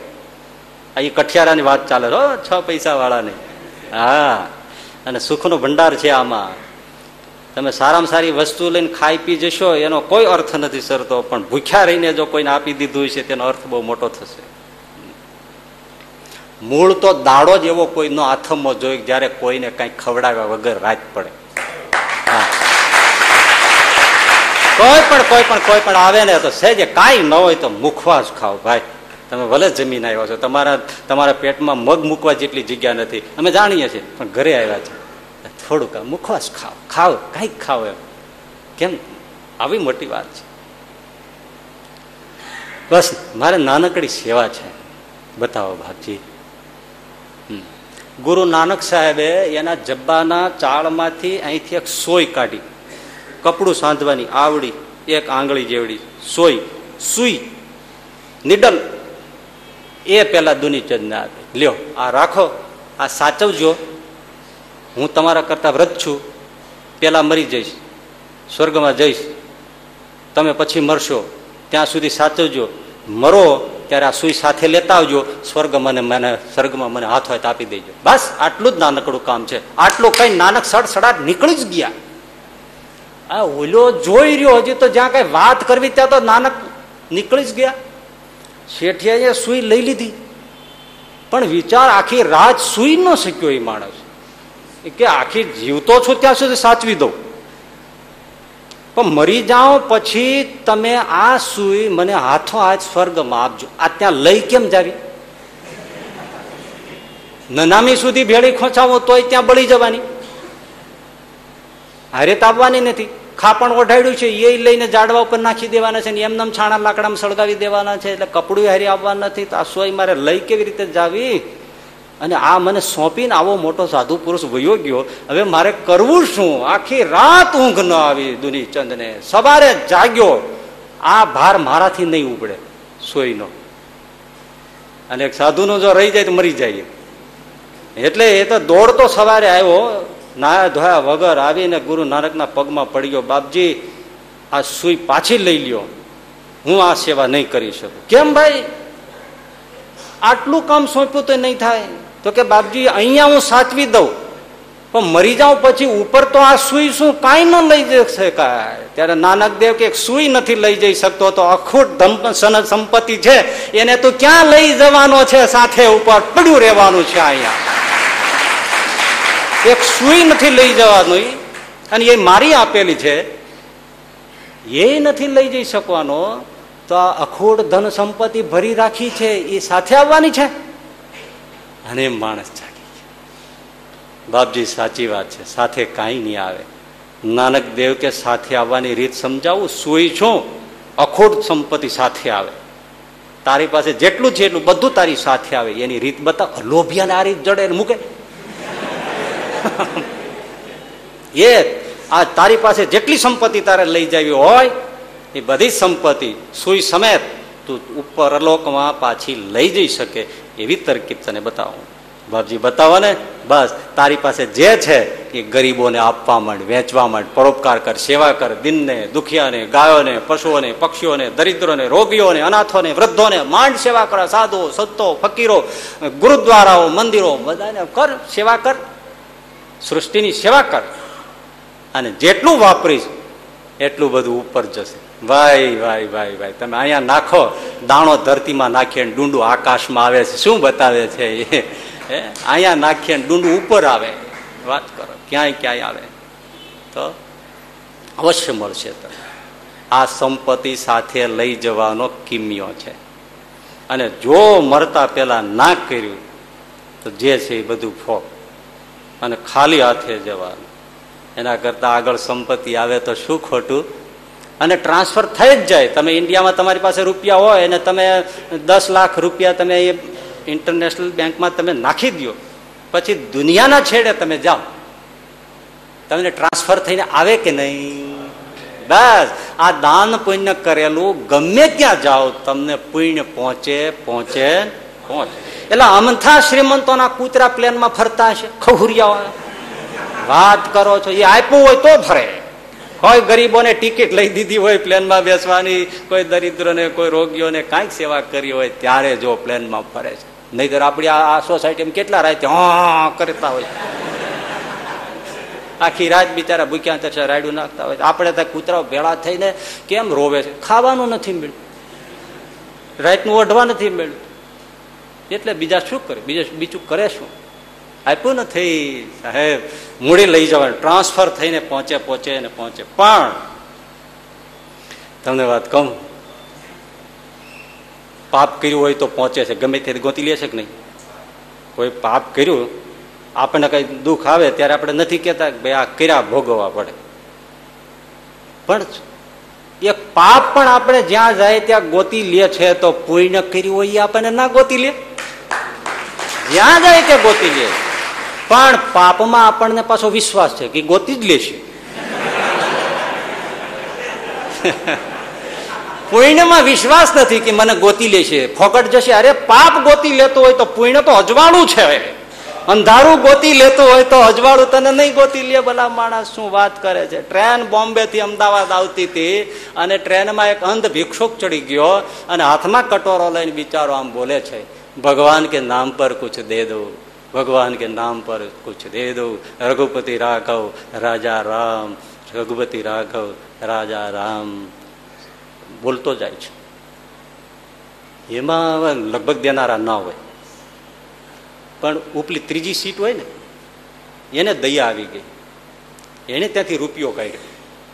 નીચે વાળાને કીધું કે ભાઈ આપો ને, અલગ ભિખારીને આપી દો એ વચલેની સીટવાળાએ સામેની સીટ વાળાને આપ્યો. એ ભાઈ કટોરામાં નાખી દો ને પેલા ભાઈ આપ્યો છે. એને નીચેના વાળાને આપ્યો. નીચેવાળા લઈને ઓલા ભિખારીના કટોરામાં સિક્કો હોય, નાખે એટલે ઠણણ દઈને પડે જ ને. એટલે પડ્યો. એટલે ભિખારીએ કીધું, ભગવાન તમારા ભલા કરે. અને પેલી બર્થ ઉપર બેઠો તો માણસ બોલ્યો, રૂપિયો કોનો અને દુવા કોને દીધી? કારણ કે હકીકતે ઓલા દીધો. અને આમ ફરતા ફરતા ફરતા આવીને આ માણસે ઓલા કટોરામ નાખ્યો ભિખારી એને હાથ આમ કર્યો. ભગવાન તુમારા ભલા કરે. અને ઓલો બોલ્યો, રૂપિયો દીધો કોણે અને દુવા કોને દીધી? ત્યારે અંધ ભિક્ષુક એમ બોલ્યો કે, હું આંધળો છું, પણ મારી દુવા આંધળી નથી. ગોતી લે છે ભાઈ ભાઈ ભાઈ હું આંધળો છું, મારી દુવા આંધળી નથી. જેને આપ્યો છે એને ગોતી લે છે વાહ વાહ વાહ.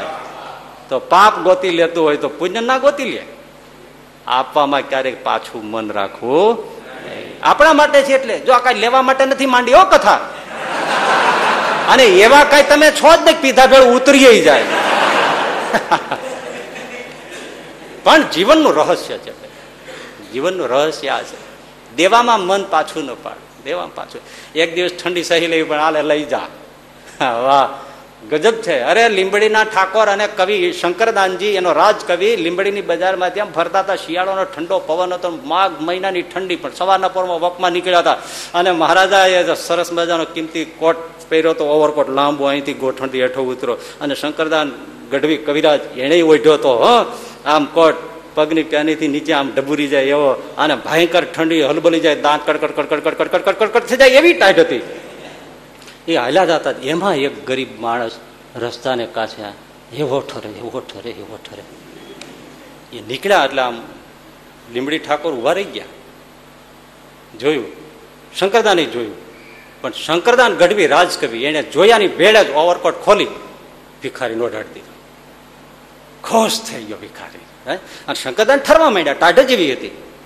પછી તો ભિખારીની વાત પૂરી થઈ ગઈ એટલે હાલવાનું જોઈ હાલતા થઈ ગયા, પણ ખુદ લીંબડી ઠાકોરને મનમાં થઈ ગયું કે સાલું, હું ન આપી શક્યો. અને આ, જેને હું નભાવું છું, એ કવિરાજ શંકરદાને પોતાનો કોટ ઉતારીને આપી દીધો.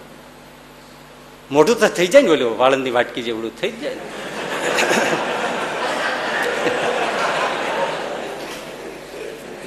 માંડ માંડી ઠંડીમાં હિંમત હાલી અને લીમડી સાંભળજો, અવાજ સાંભળજો, શબ્દ જવાબ સાંભળજો. શંકરદાન ને લીમડી ઠાકોરે કીધું, શંકરદાન, કવિરાજ, હા, મને એક જવાબ જોઈએ, બોલો. એ ભિખારીને ઠરતો જોયો, તો તમારો જીવ હાલી ગયો અને તમે કોટ ઓઢાડી દીધો. મને કેમ દેવતા નામ ફાયલું? કેમ મારાથી દેવાનું કેમ નહીં? તો કે, મારા ખોટું ન લગાડે તો વાત કહી દઉં. હા, નહીં ખોટું લાગે, કહી દો તો કે, વાત એવી છે કે મેં કોટ ઉતારીને એટલે આપી દીધો કે મને મારા ઠાકોર વિશ્વાસ ઉપર વિશ્વાસ હતો, તમને તમારા ઠાકોર ઉપર વિશ્વાસ નહોતો, એટલે તમે કોટ ના આપી શક્યા. મને મારા ઠાકોર ઉપર વિશ્વાસ હતો કે લીમડી ઠાકોર મને બીજો કોટ આપશે જ. પણ તમને આ દ્વારકાના ઠાકોર ઉપર વિશ્વાસ નહોતો, તમારા ઠાકોર ઉપર, એટલે તમે આપી ન શક્યા. વારે વાહ જેને ઠાકોર ઉપર વિશ્વાસ હોય એ આપી શકે છે. દાન આપે બીજાના માટે નથી, કોના માટે છે? લઈ જવાની આ રીત છે. દુઆ ગોતી લે છે, ભાઈ, ગોતી જ લે છે. હા, અને બહુ સરસ મજાની કાવ્ય પંક્તિઓ જે ટીચર્સ છે એને તો સાંભળી જ હશે મીન પિયાસીની કે પરમેશ્વર તો પેલું પૂછશે. મર્યા પછી, પરમેશ્વર તો પેલું પૂછશે, કોઈનું સુખ દુઃખ પૂછ્યું તું? પરમેશ્વર તો પેલું પૂછશે, કોઈનું સુખ દુઃખ પૂછ્યું તું? આ દર્દ ભરેલી દુનિયામાં કોઈનું આંસુ લૂછું તું? ત્યારે ગેંગે ફેફે થઈને કહેશે, હે હે હે, શું શું શું?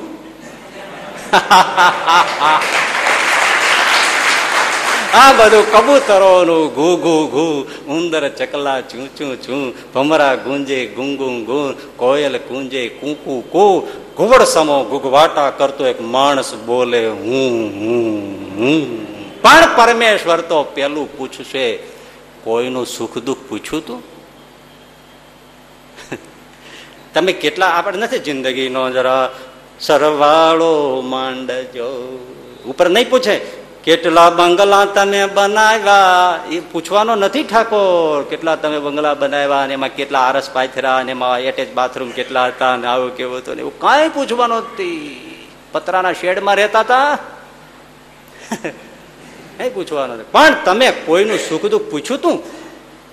દર્દ ભરેલી આ દુનિયામાં કોઈનું આંસુ લૂછ્યું તું? જો સાંભળજો ભાઈ, ઘણાના મનમાં એવો એક ભ્રમ કરી ગયો છે કે દાન પુણ્ય તો પૈસા વાળા જ કરે. આ બધી વાતો પૈસા વાળા માટે છે. ના ના, એટલે કીધું છ પૈસા વાળા કઠિયારાની વાત છે આ.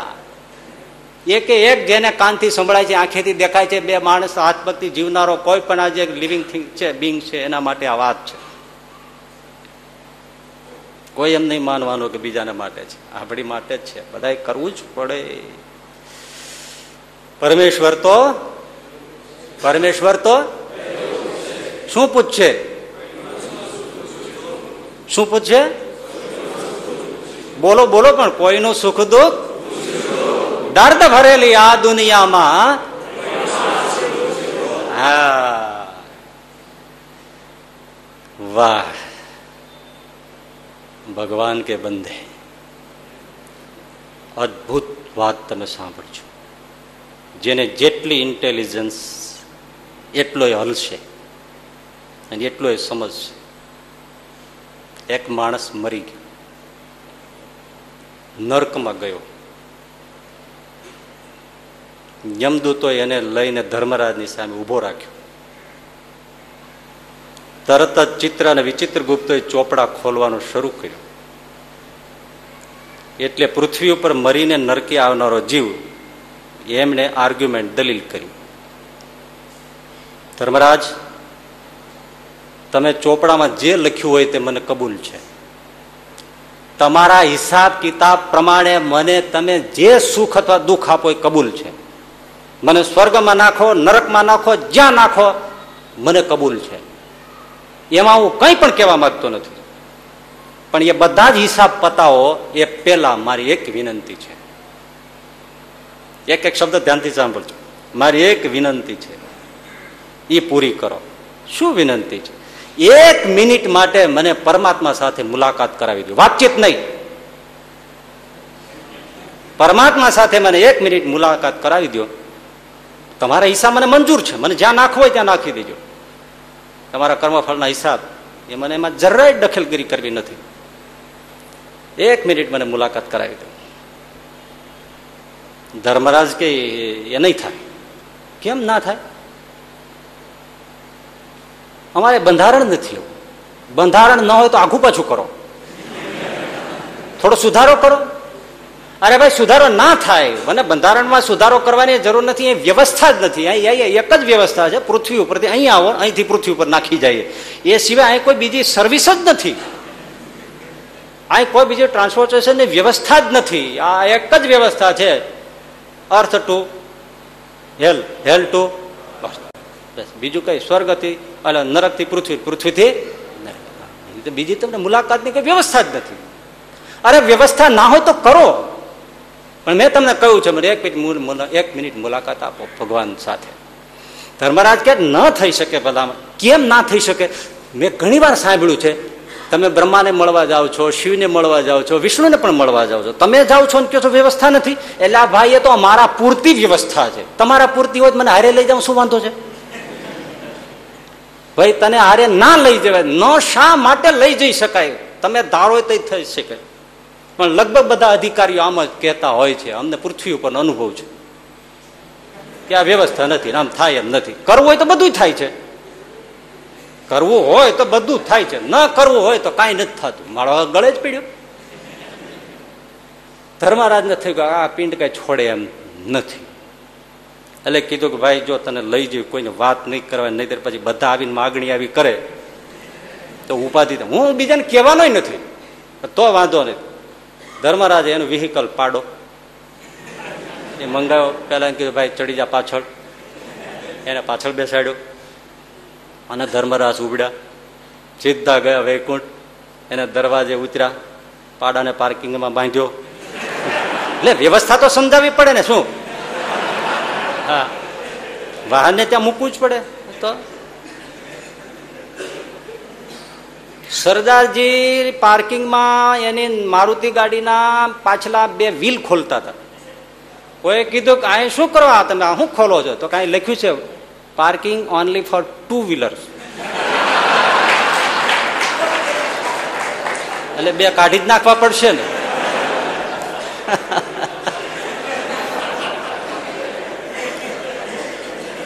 પાડાને મૂક્યો અને ધર્મરાજ પેલાને લઈને સાથે ચાલ્યા. તો સ્વર્ગના દરવાણીઓ રોક્યા. કે ધર્મરાજ, આપને નમસ્કાર છે. આપ પ્રવેશ કરી શકો છો. આ કોણ છે? પેલા કીધું થઈને બબાલ. ન જવા દે અરે, પણ ન જવા શું કામ દે? તમે કહેતા હતા, અહીંયા ન વાય, તો અહીંયા સુધી પહોંચી ગયો કે નહીં? હવે એ જ ના પાડશે. માથાકૂટ કરશો, જગ્યા થઈ જશે. દરવાણી કે કેમ ના જવાય? અરે, ભાઈ, ના જવાય. કોઈ હિસાબે ના જવાય. તમે એમ, એની પાસે જગ્યા કરી લીધી એટલે તમે એમ માનો છો, અહીં જગ્યા થઈ જશે? ધર્મરાજ, તમે જઈ શકો. ભાઈ, મારે તો કોઈ કામ જ નથી.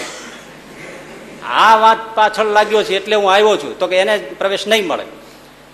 પેલે એ જ માથાકૂટ કરી. કેમ નહીં મળે એ મને તમે સમજાવો. ના મળે એટલે અહીંયા તમારી એવી કોઈ વ્યવસ્થા વ્યવસ્થા કરો ને પણ.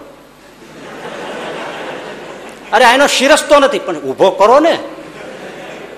ધર્મદેવ, આ ધર્મરાજ જઈ શકે છે. તો હું એની પાછળ પાછળ હાલ્યો જાઉં વાંધો શું તમને?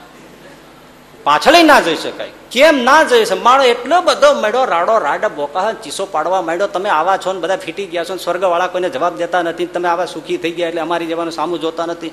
ઓ હા ધમાલ કરી મૂકી. વૈકુંઠ ના જાગી ગયા. પાર્ષદોન કે આ શું છે? તો કોઈ એક કોઈક માથા ફર્યો આવ્યો છે અને એ ત્યાં દરવાજે ધમા ચકડી કરે છે. એટલે આવું છે. ભગવાન કે ચાલો હું જાઉં. દરવાજે આવ્યા વૈકુંઠ નાથ બોલ્યો કે જો આવ્યા ને સામેથી એટલે આમણે કીધું, શું છે? કે મારે મુલાકાત જોઈએ છે. કઈ વાંધો નહીં, તમે બોલો, શું છે તમારે કામ? અને ભાઈ એને જે ભગવાનને લીધા છે, કોઈએ સંભળાવ્યું નહીં હોય હજી સુધીમાં, એવું ભગવાનને સંભળાવ્યું. તમે આ દુનિયા બનાવી, તમે બનાવી છે પોતે?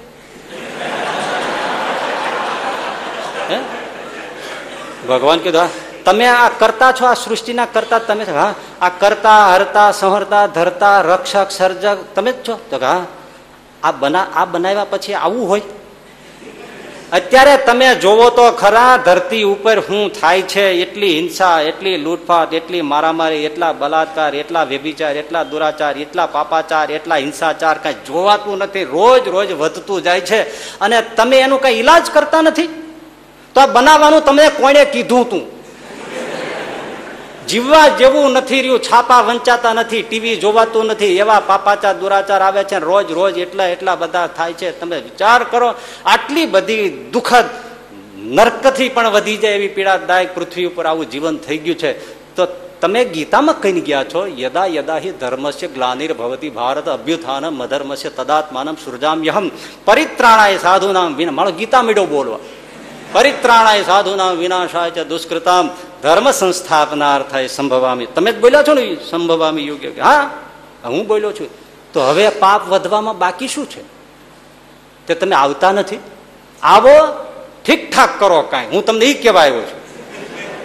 પેલો કે તમે આવો ને આ બધું ઠીકઠાક કરો. અમારે જીવવું કેમ આમાં? ભગવાન કે બોલતા જ નથી. પેલો કે તમે યુગે યુગનો અર્થ એવો કરતા હો પ્રભુ કે અમે એક યુગમાં એક જ વાર આવું છું. તો કઈ વાંધો નહીં, મુબારક તમને. ન આવો. તમે વારે વારે ન આવી શકતા હો. તો કોઈ સંત, ફકીર, ઓલિયા, જ્ઞાની, કોઈ આચારવાન, કોઈ એવા એવા મહાપુરુષ સાધુ પુરુષ ઓલિયા પુરુષ, ફકીર પુરુષ એને મોકલો કે એ બધું આ ઠીકઠાક કરે. કોઈને મોકલતા કેમ નથી? કોણ કરશે આ ઠીક ઠીક તમે આવતા નથી. ઓલિયા પુરુષને સાધુ પુરુષને ફકીર પુરુષને પણ તમે કોઈ મોકલતા નથી. મોકલો. તો ઠીક થાય. દસ મિનિટ ભગવાનને ગગલાય. ત્યારે છેલ્લે ભગવાન એટલું બોલ્યા તું શું કહે છે? બસ એ જ. કોઈકને હવે સાંભળજો. કોઈકને મોકલો તો ધરતી ઉપર કાંઈક લોકોને માનવતા શીખવાડે. કંઈક હિંસા ઘટાડે, દુરાચાર, પાપાચાર ઘટાડે, લોકોને સારે રસ્તે વાળે અને જીવન દુનિયામાં કંઈક જીવવા જેવું થાય એવું કંઈક ઠીકઠાક કરે. એટલા માટે કોઈકને મોકલો. કોઈકને મોટલો એટલે જ ને. ભગવાન એક જ વાક્ય બોલ્યા, મેં તને એટલા જ માટે મોકલ્યો તો તે શું કર્યું?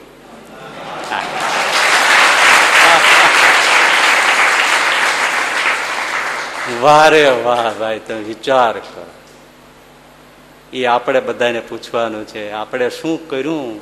દર્દ ભરેલી આ દુનિયામાં કોઈનું આંસુ લૂછ્યું તું? પરમેશ્વર તો પેલું પૂછ્યું છે કોઈનું સુખ દુઃખ પૂછ્યું તું, આ બગીચો હોય ને, એ બગીચામાં ત્રણ પ્રકારના લોકો આવતા હોય. એક આવે, બાકડે બેસે, ઝાડ નીચે બે, નીચે બેસે, હરે ફરે, હવા લે, લોનમાં ફરે, આરામ કરે, નીકળી જાય. બીજા પ્રકારના એવા લોકો આવે. આવે, કોઈ ઝાડની ડાળી તોડે ચકલીના ખોલ નાખે, પાણી વેડફે, કોઈ વસ્તુ આગી પાછી નાખી દે, કોઈ પાંદડા તોડે, કોઈ ફૂલ છોડ ઉગાડે નુકસાન કરે અને વ્યાજ. માળી જોઈ રાખે છે. આગલો આવ્યો, એ કઈ બહુ માળી નજરમાં ન હોય. બીજો તોડફોડ કરે નજરમાં હોય, પણ એના ઉપર પ્રસન્ન માળી થાય નહીં. ત્રીજા પ્રકારના એવા લોકો આવે, કે પાણી ટપકતું હોય, તો ચકલી બંધ કરે, કે બગડતું હોય, સરખું કરે, કોઈ કુંડું હેઠું પડી ગયું હોય, ઊભું કરે, કોઈ છોડ વળી ગયો હોય, એને બેઠો કરે, કંઈ કચરો પીડ્યો હોય, એટલે કચરા પેટીમાં નાખે, કોઈ ફળ ફૂલ ખાધું હોય, છાલ રખડતી હોય, તો એ કચરા પેટીમાં નાખે, સારું કરે. માળીની નજરમાં એ હોય, રાજી કોના ઉપર થાય? ત્રીજા ઉપર થાય. એમાં દુનિયા છે ને ભગવાનનો બગીચો છે, સૃષ્ટિ છે. એમાં જે આવે અને જે સમૂહ કરે, ઠીકઠાક કરે, એના ઉપર માલિક રાજી. દર્દ ભરેલી આ દુનિયામાં કોઈનું આંસુ લૂછ્યું તું? અને તમને જો તમે સારું કમાવો કોઈ જમીનમાં, કોઈ શેર બજારમાં, કોઈ વેપારમાં, કોઈ ટ્યુશનમાં, કોઈ ધંધામાં, હે, તમે કંઈ સારું કમાવો અને એકદમ મોટો જરા માલ મળી જાય, તો તરત વિચાર આવે ને, થોડું એફડી કરાવી નાખો. હે? બસ, સમય આવી ગયો હોય ને, તો આપણે થોડીક એફડી કરાવી નાખવાની. શાની દાન નહીં. હા જે છે ને, અત્યારે મોકો હોય, પૈસો હોય, ખિસ્સામાં હોય, તો થોડું મૂડી રોકાણ એફડી કરાવી જ લેવું, એમાં વાટ ન જોવાય, ક્યારે મરી ગયા, શું ખબર, કાંઈ ખબર પડે છે? હા. એક જ વાત છેલ્લી ફિનિશ થઈ જશે. જસદણ આટકોતના દરબાર આલિંગવાળા દાન પુણ્ય બધાને બહુ કરે. એટલે એના કારભારીએ એકવાર કહ્યું, બાપુ મારું નાને મોઢે તમને કઈ જાજુ કંઈ કહેવાય નહીં. પણ બાપુ જરા માપ માપ રાખીએ તો સારું. આટલું બોલતો કેટલું થયું. બાપુ, થોડુંક માપ રાખીએ ને તો સારું.